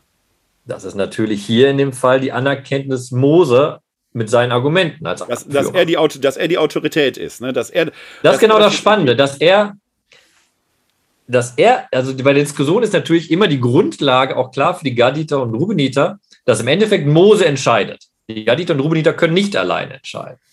Aber sie sind der festen Überzeugung, dass sie einen berechtigten Anspruch haben. Das heißt, sie anerkennen die Autorität Moses, was auch für unsere heutigen Diskussionen ja wichtig ist. Ohne Zweifel anerkennen wir die Autorität in der katholischen Kirche eines Bischofs im Gebäude der katholischen Kirche. Das schließt aber nicht aus, dass durch eine Diskussion man sich erstmal sozusagen, auch hier, wie es passiert bei Mose und den Gaditern und Rubenitern, auf Augenhöhe die Argumente zueinander spricht und eine Einigung findet, die nicht darauf basiert, dass einer in der Autoritätshierarchie höher ist als der andere. Die Autorität Moses wird hier nicht verletzt von den Gaditern und Rubenitern, aber das heißt auch nicht, dass, dass sie sich einfach Mose unterordnen. Das ist eine Verhandlungssache. Also das ist eine, Verhandlungssache. Das ist ein bestes Beispiel. Das Kapitel ist ein wunderbares Beispiel für eine geglückte Verhandlung. Aber wo beide, wo beide Seiten auch verhandlungsoffen sind. Also nicht, äh, die haben ihre klaren Standpunkte, die werden ja auch am Anfang formuliert. Und dann gibt es tatsächlich einen Handel, eine, ein, ein gegenseitiges Geben und Nehmen. Genau. Das ist das Wunderbare. Die Gatito und Rubiner sagen, ja, wir ziehen mit euch rüber, wir machen das.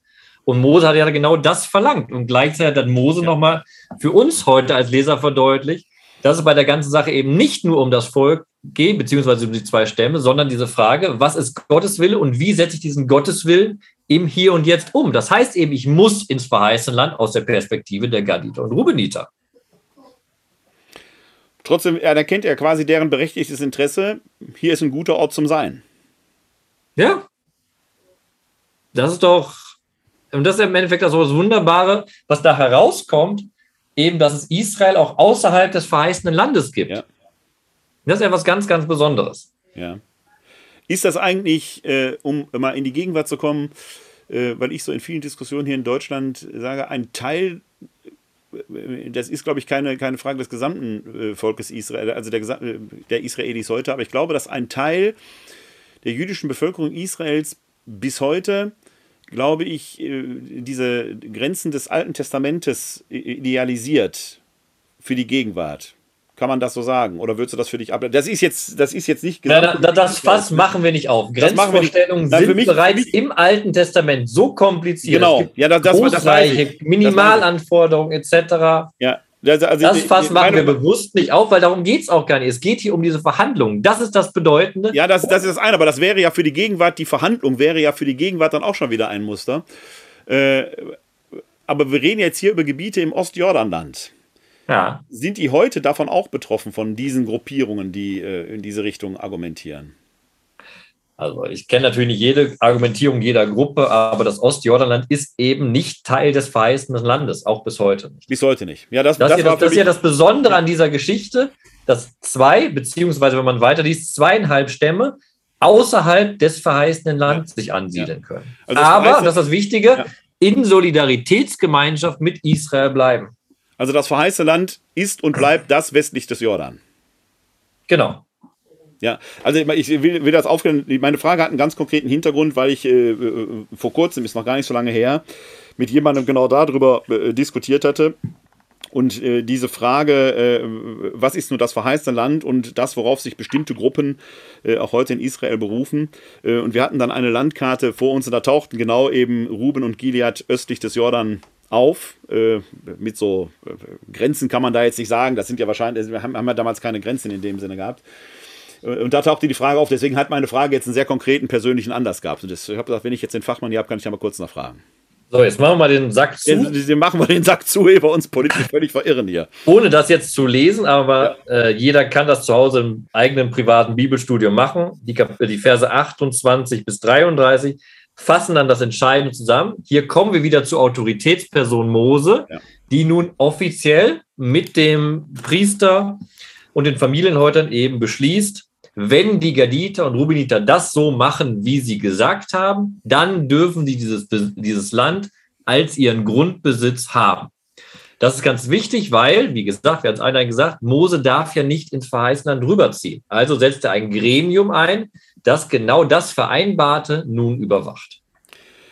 Dann trage ich mal vor die Verse 28 bis 33. Mose gebot dem Priester Eleazar, Josua, dem Sohn Nuns, und den Familienhäuptern der Stämme der Israeliten. Er sagte zu ihnen, wenn die Gaditer und die Rubeniter zum Kampf rüstet, vor den Augen des Herrn mit euch den Jordan überschreiten und das Land vor euch unterworfen ist, dann gebt ihnen das Land Gilead zum Grundbesitz. Wenn sie sich aber nicht rüsten und mit euch hinübergehen, dann sollen sie mitten unter euch in Kanaan Grundbesitz erhalten. Die Gaditer und die Rubeniter antworteten, was der Herr zu deinen Knechten sagt, werden wir tun. Wir ziehen gerüstet vor den Augen des Herrn nach Kanaan hinüber, dann bleibt uns jenseits des Jordan vererbbarer Grundbesitz erhalten. Da übergab Mose den Gaditern, den Rubenbenitern und dem halben Stamm des Manasse, des Sohnes Josefs, das Reich, der, das Reich des Amoriterkönigs Sihon und das Reich Ogs, des Königs des Baschan das Land und seine Städte mit den Gebieten der Städte des Landes ringsum. Guck mal, Werner, erstmal, nachdem wir so viel gelesen haben, Respekt dafür, dass du so viele Orts- und Landnamen Ich, ich wollte sagen, dass, ich bin froh, dass ich jetzt nicht die Verse folgend vorlesen Das habe ich extra rausgewählt, genau deswegen habe ich es rausgesucht. Im Neuen Testament gibt es ja auch so wunderbare Lesungen, da bin ich etwas firmer drin als in denen hier, aber die sind ja schon, also das ist was für Zungenbrecher und Lektorenschulungen, wo man dran üben kann. Ich werde mir dieses Kapitel merken und in Schulungen manche Leute damit quälen. Der Albtraum eines jeden Lektors, wobei ich glaube, in der Leseordnung kommt das nirgendwo vor.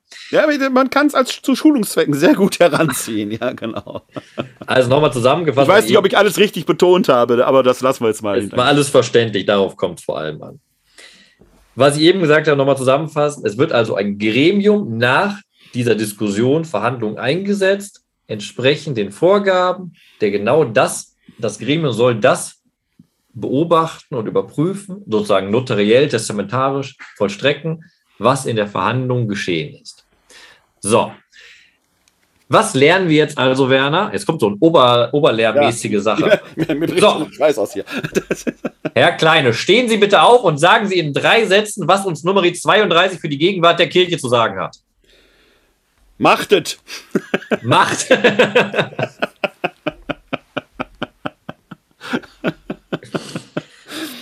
Nein, ich sag mal, äh, äh, was, was mir natürlich auffällt, erstmal, der Mose setzt jetzt dieses Gremium ein, die überwachen sollen. Also erstmal wird, wird ja faktisch so eine Art Beschlussfassung vorgelegt. So, und dann setzt Mose dieses Gremium ein, dass die den Vollzug, du hast gerade Testamentvollstreckung gesagt, den Begriff fand ich nicht unpassend, ja. äh, äh, das überwacht, weil ja schon auffällt ist, warum überwacht Mose das nicht selbst? Ja, also äh, letzten Endes geht es offenkundig um einen Prozess, der die Lebensspanne des Mose überdauert. Und deswegen braucht er dieses Gremium. Deswegen fand ich diesen Begriff der Testamentvollstreckung so interessant, den du gerade erwähnt hast. Mhm. Ja? Also es wird ja hier, ist ja fast operalisierbar im Computerzeitalter. Es werden ja Wenn-Dann-Beziehungen aufgesetzt. Ne? Wenn die das und das tun, sprich sich an die Verpflichtungen halten, dann gebt ihnen dieses Land zum Grundbesitz. Wenn sie es nicht tun, sollen die mit ins äh, Westjordanland ziehen und dort Grundbesitz erhalten. Das heißt, sie werden in jedem Fall Grundbesitz bekommen. Hm. Sie werden nicht verstoßen werden. Aber ob sie ihren Willen, das, was sie wollen, bekommen, hängt davon ab, ob sie die Zusagen, die sie da getroffen haben, auch einhalten. Und das ist eine schöne Pointe bei der ganzen Sache, weil jetzt könnte man natürlich das Kapitel so lesen, da bäumen sich zwei Stämme gegen die Autorität Moses auf. Haben wir gesagt, das passiert nicht, sondern Mose begegnet diesen beiden Stämmen auf Augenhöhe und verhandelt mit ihnen, auch wenn er sie belehrt, verhandelt er mit ihnen. Das haben wir schön zusammengefasst. Eben.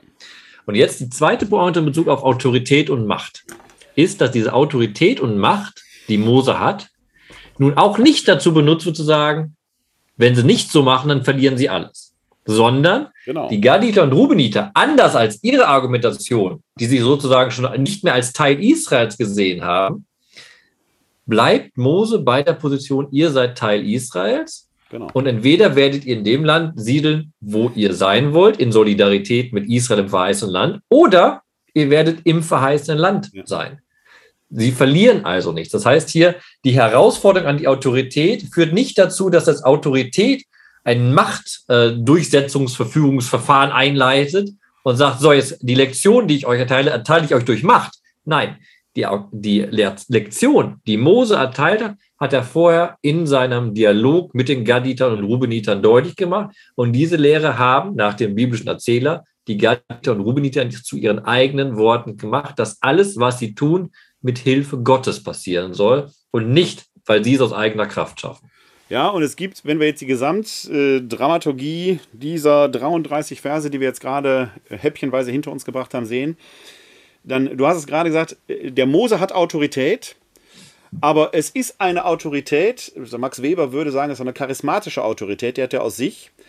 Äh, die wird auch anerkannt, aber es verleiht ihm in dem Sinne keinen komplementären Status, der den anderen permanent in diesem niederen Status hat, sondern die, in dem Fall die, Guben, die, die Gubeniter, die, die Rubeniter und die Gaditer, die ermächtigen sich ja selbst und stellen Forderungen, sodass sie auf Augenhöhe zu Mose kommen und er verweist sie nicht auf die Plätze, sondern er bleibt auf dieser Augenhöhe. Also es ist eine Verhandlung auf Augenhöhe. Und nochmal, ganz kurz, ganz kurz, nochmal, du hast der wichtige Punkt, weil Mose im Endeffekt indirekten Erzählung anerkennt, ihr habt ein gutes Argument, genau. Dieter Ruben. Genau. Ihr habt ein gutes Argument. Aber sie haben eben Argumente. Es ist nicht nur eine Befindlichkeit, sondern sie haben Argumente. Und das ist, ist eine sachliche äh, Argumentation. Und jetzt wird zum Schluss, und das ist ja etwas, was mir in kirchlichen Prozessen auch äh, gegenwärtig bei manchen Forderungen beim synodalen Weg äh, äh manchmal fehlt, da werden dann, werden dann Beschlüsse gefasst. Und jetzt kommt das Entscheidende, wie werden die Beschlüsse umgesetzt? Also jetzt einen Beschluss zu haben und eine Forderung zu haben oder eine Bitte oder sowas, ist ja das eine. Aber die andere ist ja, wie kriege ich es jetzt tatsächlich in das reale Leben transportiert? Und das wird ja hier letzten Endes formuliert in diesen Wenn-Dann-Beziehungen.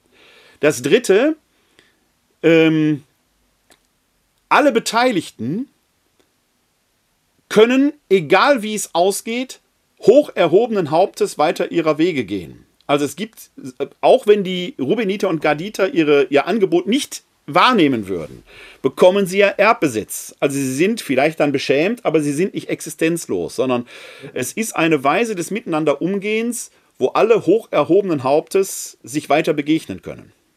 Ohne dass einer ausgestoßen wird. Weder stoßen die Garditen und Rubeniter ja. Mose weg, noch ja. Mose die Garditer genau. und Rubeniter weg.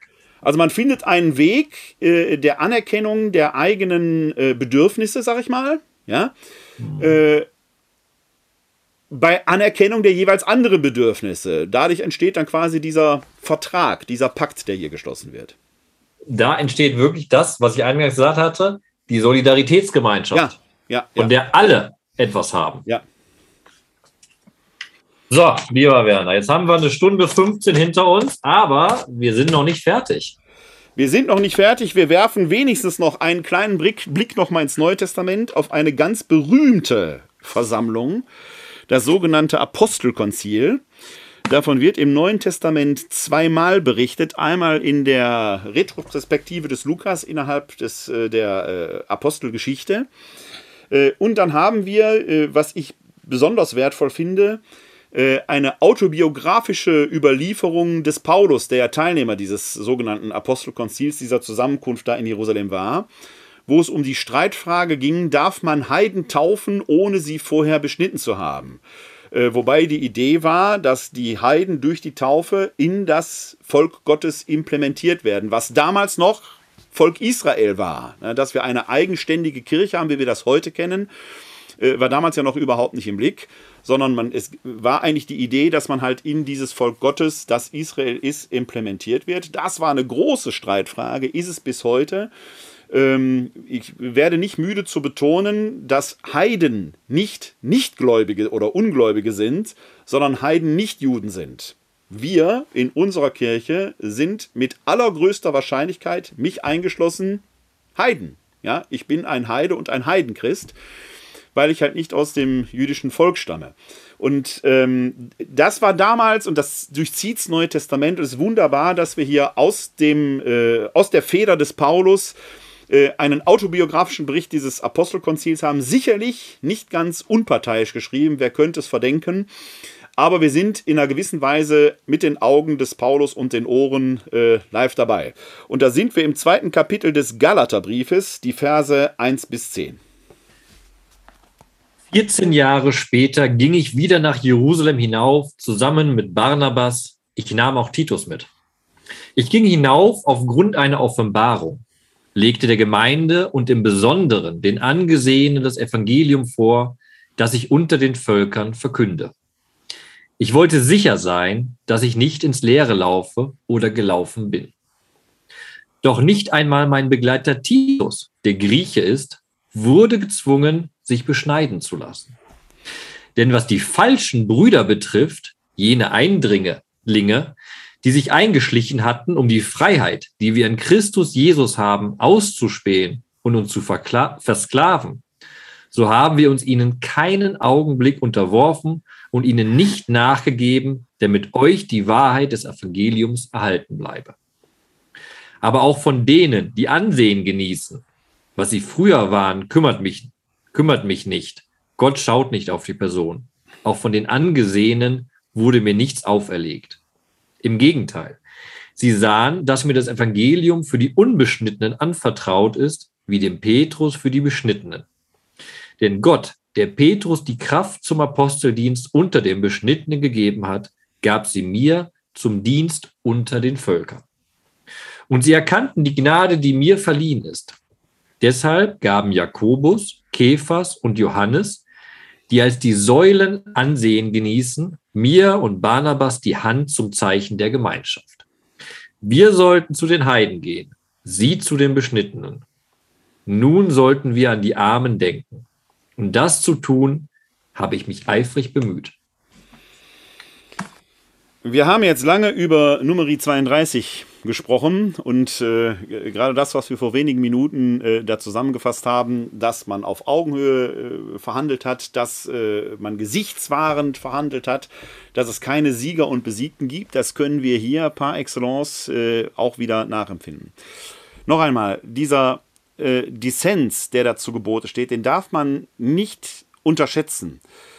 Dass Juden mit Heiden verkehrten, war damals natürlich üblich, sonst hätte man keinen Handel treiben können, aber das Zusammensein bedurfte von jüdischer Seite gewisser Riten, um wieder kultisch rein zu werden. Das ist der Hintergrund, weswegen es auch keine Tischgemeinschaft geben konnte. Wir werden wenige Verse später, wenn Sie das zu Hause weiterlesen wollen, wenn Sie da die Verse 11 folgende im äh, zweiten Kapitel lesen, dann kommt es zum sogenannten antiochenischen Zwischenfall.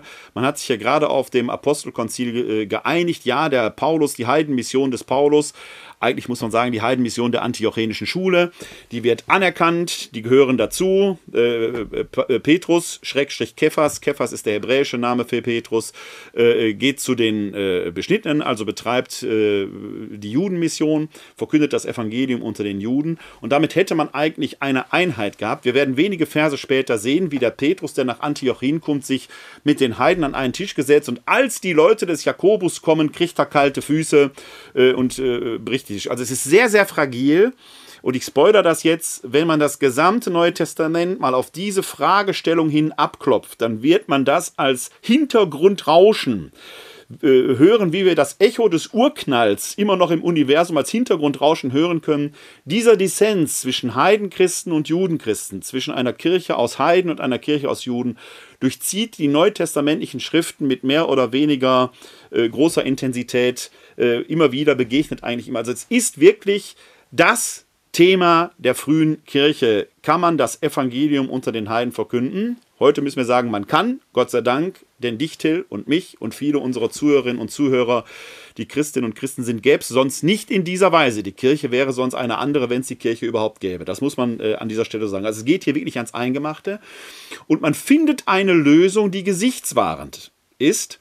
Äh, aber nicht ganz ohne Bedingungen. Das erinnert jetzt ein bisschen an die Geschichte, die wir gerade im Buch Numeri hatten, dass äh, äh, da ja auch Bedingungen angeboten werden. Die haben wir hier auch. Nämlich, das steht dann in Vers 10, nur sollten wir an die Armen denken und das zu tun, habe ich mich eifrig bemüht. Das klingt hier etwas verklausuliert, wenn man das gesamte Corpus Paulinum nimmt und zum Beispiel in den zweiten Korintherbrief oder den Philipperbrief schaut. Auch im ersten Korintherbrief und im Römerbrief gibt es da entsprechende Hinweise.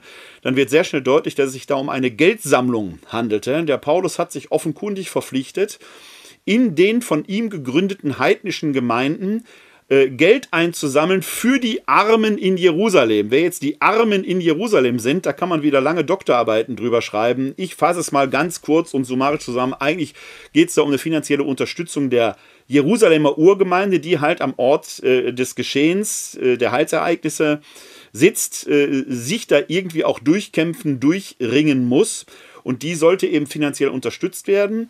Und auch da kann man sagen, ist doch nur eine Geldsammlung. Im Römerbrief und äh, im ersten Korintherbrief, im Römerbrief gibt es eine interessante Notiz äh, am Ende, wo der Paulus darum bittet, dass seine Gabe bei den Heiligen in Jerusalem auch angenommen werden möge. Denn es ist ja heidnisches Geld. Ist nicht koscher, wenn man so will, ja. Nehmen die es an, dann ist die Einheit gewährleistet. Lehnt die Jerusalemer Urgemeinde dieses Geld ab, dann ist der Bruch da. Da wir da hinterher nichts Konfliktives mehr von hören, ist davon, wir wissen das nicht, aber die Indizien deuten darauf hin, dass es angenommen worden ist. Aber diese Sammlung hat dem Paulus in verschiedenen Gemeinden, etwa in Korinth, großes Kopfzerbrechen äh, bereitet. Auch da wird er ganz eigene Systeme entwickeln. Wir haben also hier auch eine riesengroße Herausforderung, die sich etwas schamig in diesem letzten Vers äh, äh verbirgt. Nur sollten wir der Arme gedenken, das zu tun, habe ich mich eifrig bemüht. Wir haben jetzt lange über Numeri gesprochen. Wir haben hier auch eine Forderung, nämlich die des Paulus, der quasi die antiochenische Theologie vertritt. Der sagt, wir taufen die Unbeschnittenen und das ist eine vollgültige Zugehörigkeit zur Nachfolgeschaft Jesu, damit auch eine Implementierung ins Volk Israel. Wir haben eine Gegenposition in der Jerusalemer Urgemeinde, die sich damit sehr schwer tut, die aber das Anliegen des Paulus als solches erst anerkennt. Hier wird nicht die Argumentation überliefert, die würde man an verschiedenen anderen Stellen treffen. Da hängt zum Beispiel mit zusammen, dass Jesus am Kreuz wie ein Gesetzloser stirbt, wie ein Gottver Gottverlassener stirbt, aber von Gott doch gerettet wird. In der Apostelgeschichte wird eine Vision des Petrus beigeführt, der sieht, dass der Hauptmann Cornelius da in Heide war, längst vom Heiligen Geist beseelt ist vor der Taufe, dass Gott also da sein Urteil gefällt hat. Das ist so der, das Roundabout, der Kontext, der da steht. Gott selber hat also offenkundig dieses Werk des Paulus, sagen wir mal, legitimiert legitimiert. Das wird in Jerusalem anerkannt, aber es gibt eben auch hier eine Bedingung, die als Anerkennung der Einheit im Raum steht, nämlich diese Sammlung für die Armen, die Unterstützung der Armen in Jerusalem. Bei den Armen möchte ich nochmal einsteigen. Das ist, glaube ich, wichtig. Diesen Begriff der Armen kann man sehr gut auf dem Hintergrund des Alten Testaments erklären, gerade auf der Psalm, weil da ist es doppeldeutig deutlich. Jetzt einmal geht es sehr oft um materielle Armut, also wirklich die Armen. Aber die Armen ist auch gleichzeitig, wie man auch bei Lukas zum Beispiel Evangelium merkt, immer die, die Gottesfürchtigen, die, die vor Gott arm sind, weil sie sich als Arme wissend zu Gott wenden, wenden, weil sie wissen, nur Gott kann ihnen helfen.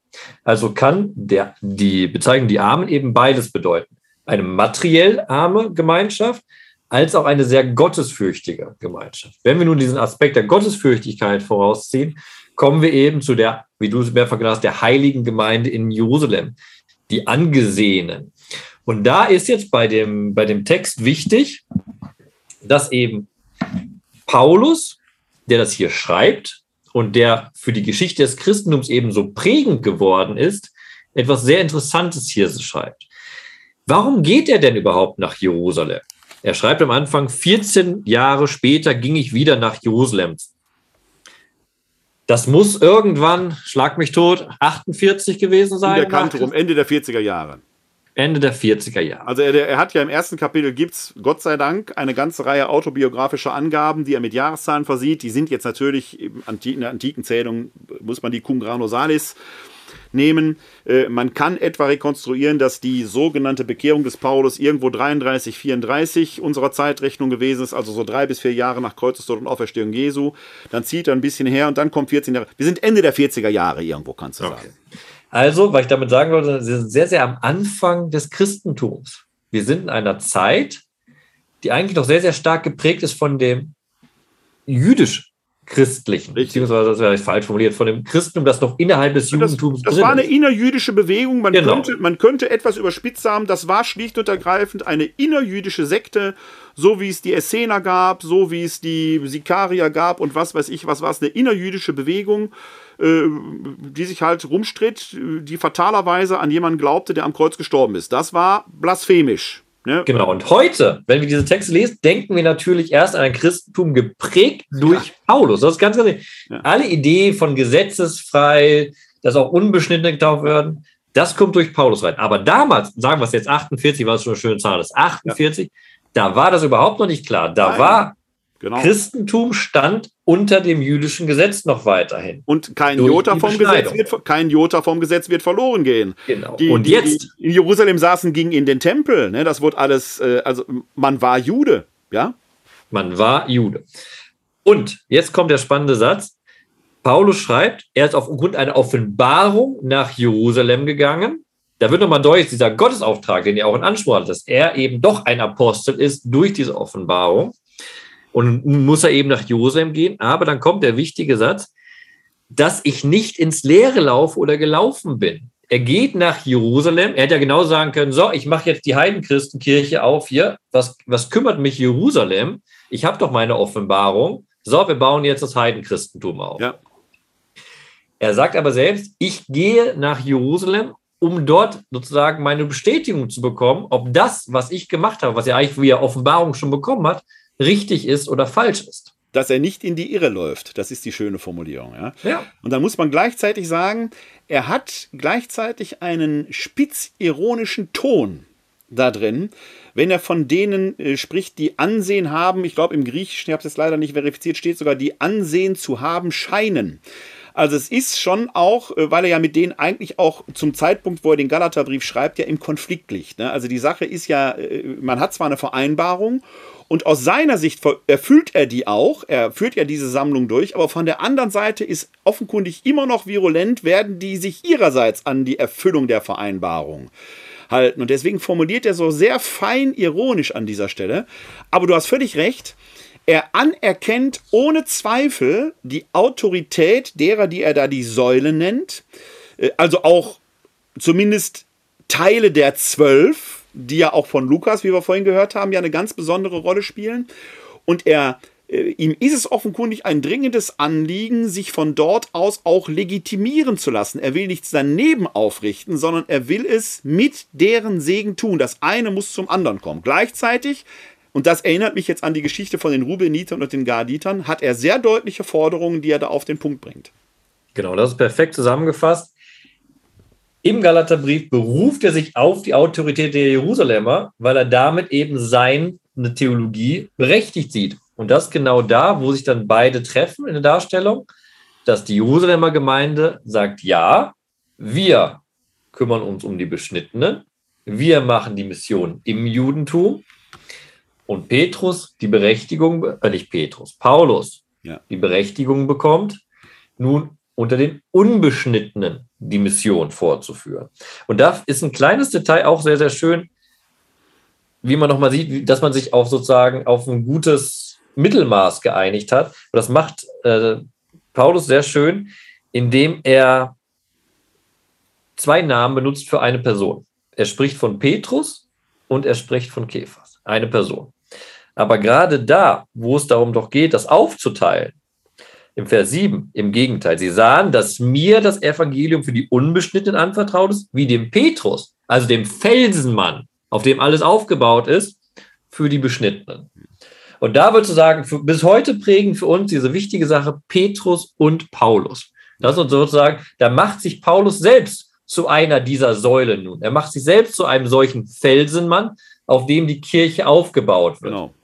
Die Zeit nach Paulus wird dann zeigen, dass dieser eine Felsen sozusagen, also die eine Seite der Kirche, verkümmert, während die andere in die ganze Welt hinauswächst. Ja. Was äh, zum einen natürlich ein politisches Ereignis ist, Zerstörung Jerusalems im Jahr 70, wodurch die Urgemeinde faktisch vom Erdboden verschwindet. Und auch der Petrus, ob der jemals tatsächlich in Rom war, wissen wir historisch ja nicht gesichert. Wir wissen das nicht. Also da gibt es dann diese apokryphen Erzählungen und so weiter und irgendwelche Traditionen. Biblisch verschwindet der ja in der Apostelgeschichte. Da sitzt er im Gefängnis er fährt im Gefängnis oder kurz zuvor ist Jakobus, äh, der zu diesen dreien gehörte, Jakobus, Johannes und Petrus. Das ist nicht der Jakobus, der hier erwähnt wird. Da ist der Jakobus, der Apostel, äh, äh, also der Jakobus der Ältere, schon längst tot. Da steht nämlich genau die Frage im Raum, die ich eingangs unserer Veranstaltung heute mal zitiert habe. Da habe ich ja mal bei Kleiner ermittelt äh, drüber resoniert. Wer ist dieser Jakobus hier? Ja, ist es der Bruder Jesu oder er wird ja Herrenbruder genannt oder ist Herrenbruder ein Ehrentitel? Ist es der äh, Sohn des Alpheus? Und so weiter. Kann man lang und breit drüber resonieren. Äh, äh, jedenfalls sitzt äh, Petrus ja in der Apostelgeschichte im Gefängnis. Jakobus ist, äh, der Apostel ist gerade hingerichtet worden. Die Frage steht im Raum, ob Petrus dasselbe Schicksal trifft. Er gibt doch den Auftrag, Jakobus soll die Gemeinde leiten. Auch da wieder die Frage, welcher ist das jetzt, der Herrenbruder oder der Sohn des Alpheus? Dann wird er auf wunderbare Weise befreit aus dem Gefängnis und verschwindet von der Bildfläche. Danach erfährt man von ihm so gut wie nichts mehr. Ja? Und äh, das ist das äh, Bemerkenswerte, dass äh, wir da, das ist das, was du gerade sagst, diese, diese Traditionslinie verkümmert im Prinzip so vor sich hin und wirkungsgeschichtlich, kirchengeschichtlich wirksam wird dann die Pauluslinie. Also ich sage lieber immer die antiochenische Linie, wenn man sonst sehr auf den Paulus fokussiert, aber er ist der prominente Vertreter dieser antiochenischen Linie äh, durch seine Briefe, die wir halt im Neuen Testament genau, man, haben. Man muss im Endeffekt Paulus und Barnabas sagen, auch wie es hier in der Textstelle drin steht. Ja. Barnabas ist eine ja. sehr führende, da wird auch im Text hier deutlich, ich ging zusammen mit Barnabas. Ja. Die kommen zusammen und Titus begleitet sie. Ne? Ja. Und auch bei Paulus könnten wir auch jetzt einen Abend, einen ganzen Abend zu machen. Paulus hat immer ein Mitarbeiterkollegium um sich herum gehabt. Also der hat da nicht immer nur auf eigene Rechnung. Aber er ist der führende Kopf, der führende Vertreter. Das muss man wohl schon sagen. Und jetzt muss man nochmal sagen, wir haben eben schön herausgearbeitet mit dem Text, diese Gegenüberstellung, das Evangelium für die Beschnittenen und für die Unbeschnittenen, beziehungsweise die Kirchen, die auf diese beiden Säulen sozusagen aufbauen, aber zusammen sind eigentlich. Was jetzt bei der ganzen Argumentation auch wichtig ist, da trifft aber ja nicht in Jerusalem die Heidenkirche auf die äh, Judenkirche, sondern da treffen vor allem zwei Wortführer, Paulus und Barnabas, die ja selbst Juden sind, beziehungsweise ja. waren. Paulus sogar Pharisäer. Da ja. legt er Wert drauf. Er ist sogar Pharisäer gewesen. Ja? Also ist auch wichtig bei der Sache, da passiert ein Dialog, der im Endeffekt keine Spaltung ist, sondern auch eine, die Frage, wie richtet sich denn die äh, Kirche, die am Anfang aus Juden besteht, weiter aus. Ja. Und ein Teil eben, die beschnitten sind, wenden sich nun den Heiden zu, beziehungsweise wenden sich weiter den Heiden zu. Aus, aus äh, theologischer Erkenntnis, sage ich mal, die haben einen theologischen Prozess hinter sich, wo eine Erkenntnis greift ist, das ist jetzt zu tun und die fangen an, es zu tun. Genau. Gehen also in die Tat. Auch hier haben wir das wieder, es ist jetzt nicht nur hier oben denken, sondern Tat. Und das, was hier beim Apostelkonzil ist ja wieder, dass man theologisch miteinander ringt und zum Schluss eine tatkräftige Vereinbarung trifft, nämlich die Mission soll stattfinden. Ja, der eine dahin, der andere dahin. Und es gibt ein äußeres, sichtbares, tatkräftiges Zeichen der Einheit, an dem dann letzten Endes alles hängt, wie man aus den Notizen in den anderen Briefen kennen kann, wie der Paulus darauf hofft, dass seine Gabe auch entsprechend angenommen wird und er sie zu einer Schicksalsfrage für sich macht. Wenn man da das 8. und 9. Kapitel im 2. Korintherbrief liest, wo er die Kollekte in Gefahr ist in Korinth, wie er darum ringt, dann merkt man, mit welcher Inbrunst, mit welcher äh, äh, ja, Leidenschaft er dieses Projekt verfolgt und letzten Endes dann der an, an der Annahme dieser Gabe in die Jerusalemer Urgemeinde alles liegt. Ne? Also auch hier haben wir wieder etwas, was ganz konkret wird. Und wo ich eben daraus hinaus wollte, das ist mein abschließender Gedanke, ist ja sehr, sehr schön. Hier wird wieder im Diskurs nichts aufgezwungen. Paul, Paulus und Barnabas sind bereits beschnitten. Titus ja nicht. Jetzt hätte mit Leichtigkeit die Jerusalemer Gemeinde sagen können, nein, Titus muss sich auch beschneiden lassen. Petrus, äh, Paulus betont das, weil es ja seine Argumentation ist. Ja, Darauf genau. haben sie nicht bestanden. Genau. Warum nicht? Weil sie nach der Darstellung vom Galaterbrief, also aus den Worten, aus der Perspektive von Paulus, eben anerkannt haben, was da passiert. Das ist auch wieder ein schönes Beispiel für nicht einfach Macht und Autorität ausüben, ja. weil in der damaligen Zeit war die Jerusalemer Gemeinde theologisch bedeutender. Till, ich glaube, so lange haben wir noch nie diskutiert. Ich glaube, wir haben einen neuen Rekord aufgestellt. Wir haben ah, das glaube ich nicht. Ich habe Gefühl, dass wir schon auch viel, viel länger geredet haben. Es kommt mir immer ist, ewig vor, wenn ich mit dann dir rede. Dann ist, vielleicht kurz, dann ist vielleicht besonders kurzweilig heute gewesen. Unser Titel lautete ja Synode Lehramt Wissenschaft. Ich glaube, es ist deutlich geworden, dass wir hier im Neuen Testament ähm, nicht nur in der Quatsch in der Bibel, nicht nur im Neuen Testament, im Alten eben auch in Numeri, äh, genau diese Synthese von allen drei haben, ohne dass es so genannt wird. Es gibt eine Zusammenkunft, in der die verschiedenen Parteien kommen, argumentiert wird theologisch. Also auf einer, aus einer theologischen Basis her, die eben äh, ja, Wissenschaft, heute würde man sicherlich auch noch andere wissenschaftliche Erkenntnisse beiziehen, die auf Fakten beruht. Also die Garditer und Rubiniter fantasieren nicht von irgendwelchen äh, Weideplätzen, sondern die haben Weideplätze, mit denen sie da umgehen. Es wird nicht fantasiert über irgendeinen Einzug in das heilige Land, sondern es gibt eine konkrete Herausforderung. Man weiß, es wird nicht konfliktfrei gehen. Die Menschen, die da leben, werden nicht einfach Platz machen, sondern man muss sich das erkämpfen und erringen. Ähnlich im Neuen Testament in den Stellen. Äh, was mich nach wie vor fasziniert, nicht nur an den drei Stellen, die wir heute diskutiert haben, sondern ähm, an, äh, man könnte andere Beispiele anführen.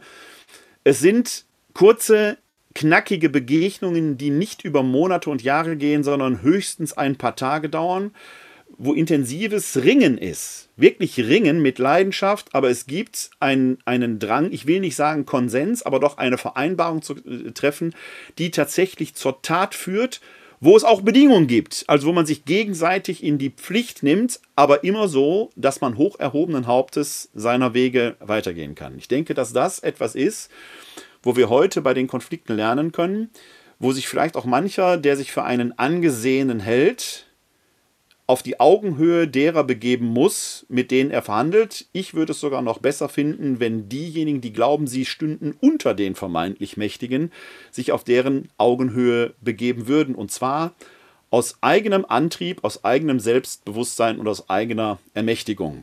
Dann kann da was draus werden.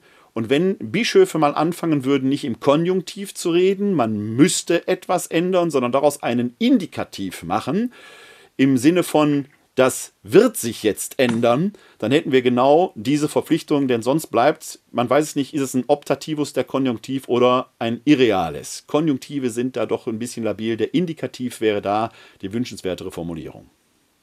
Werner, Amen. Ich habe nichts hinzuzufügen. Unterschreibe deine Worte. Freue mich, mit dir drei biblische Texte sehr intensiv besprochen zu haben. Erstens freut es mich, weil es einfach drei unglaublich spannende Texte waren.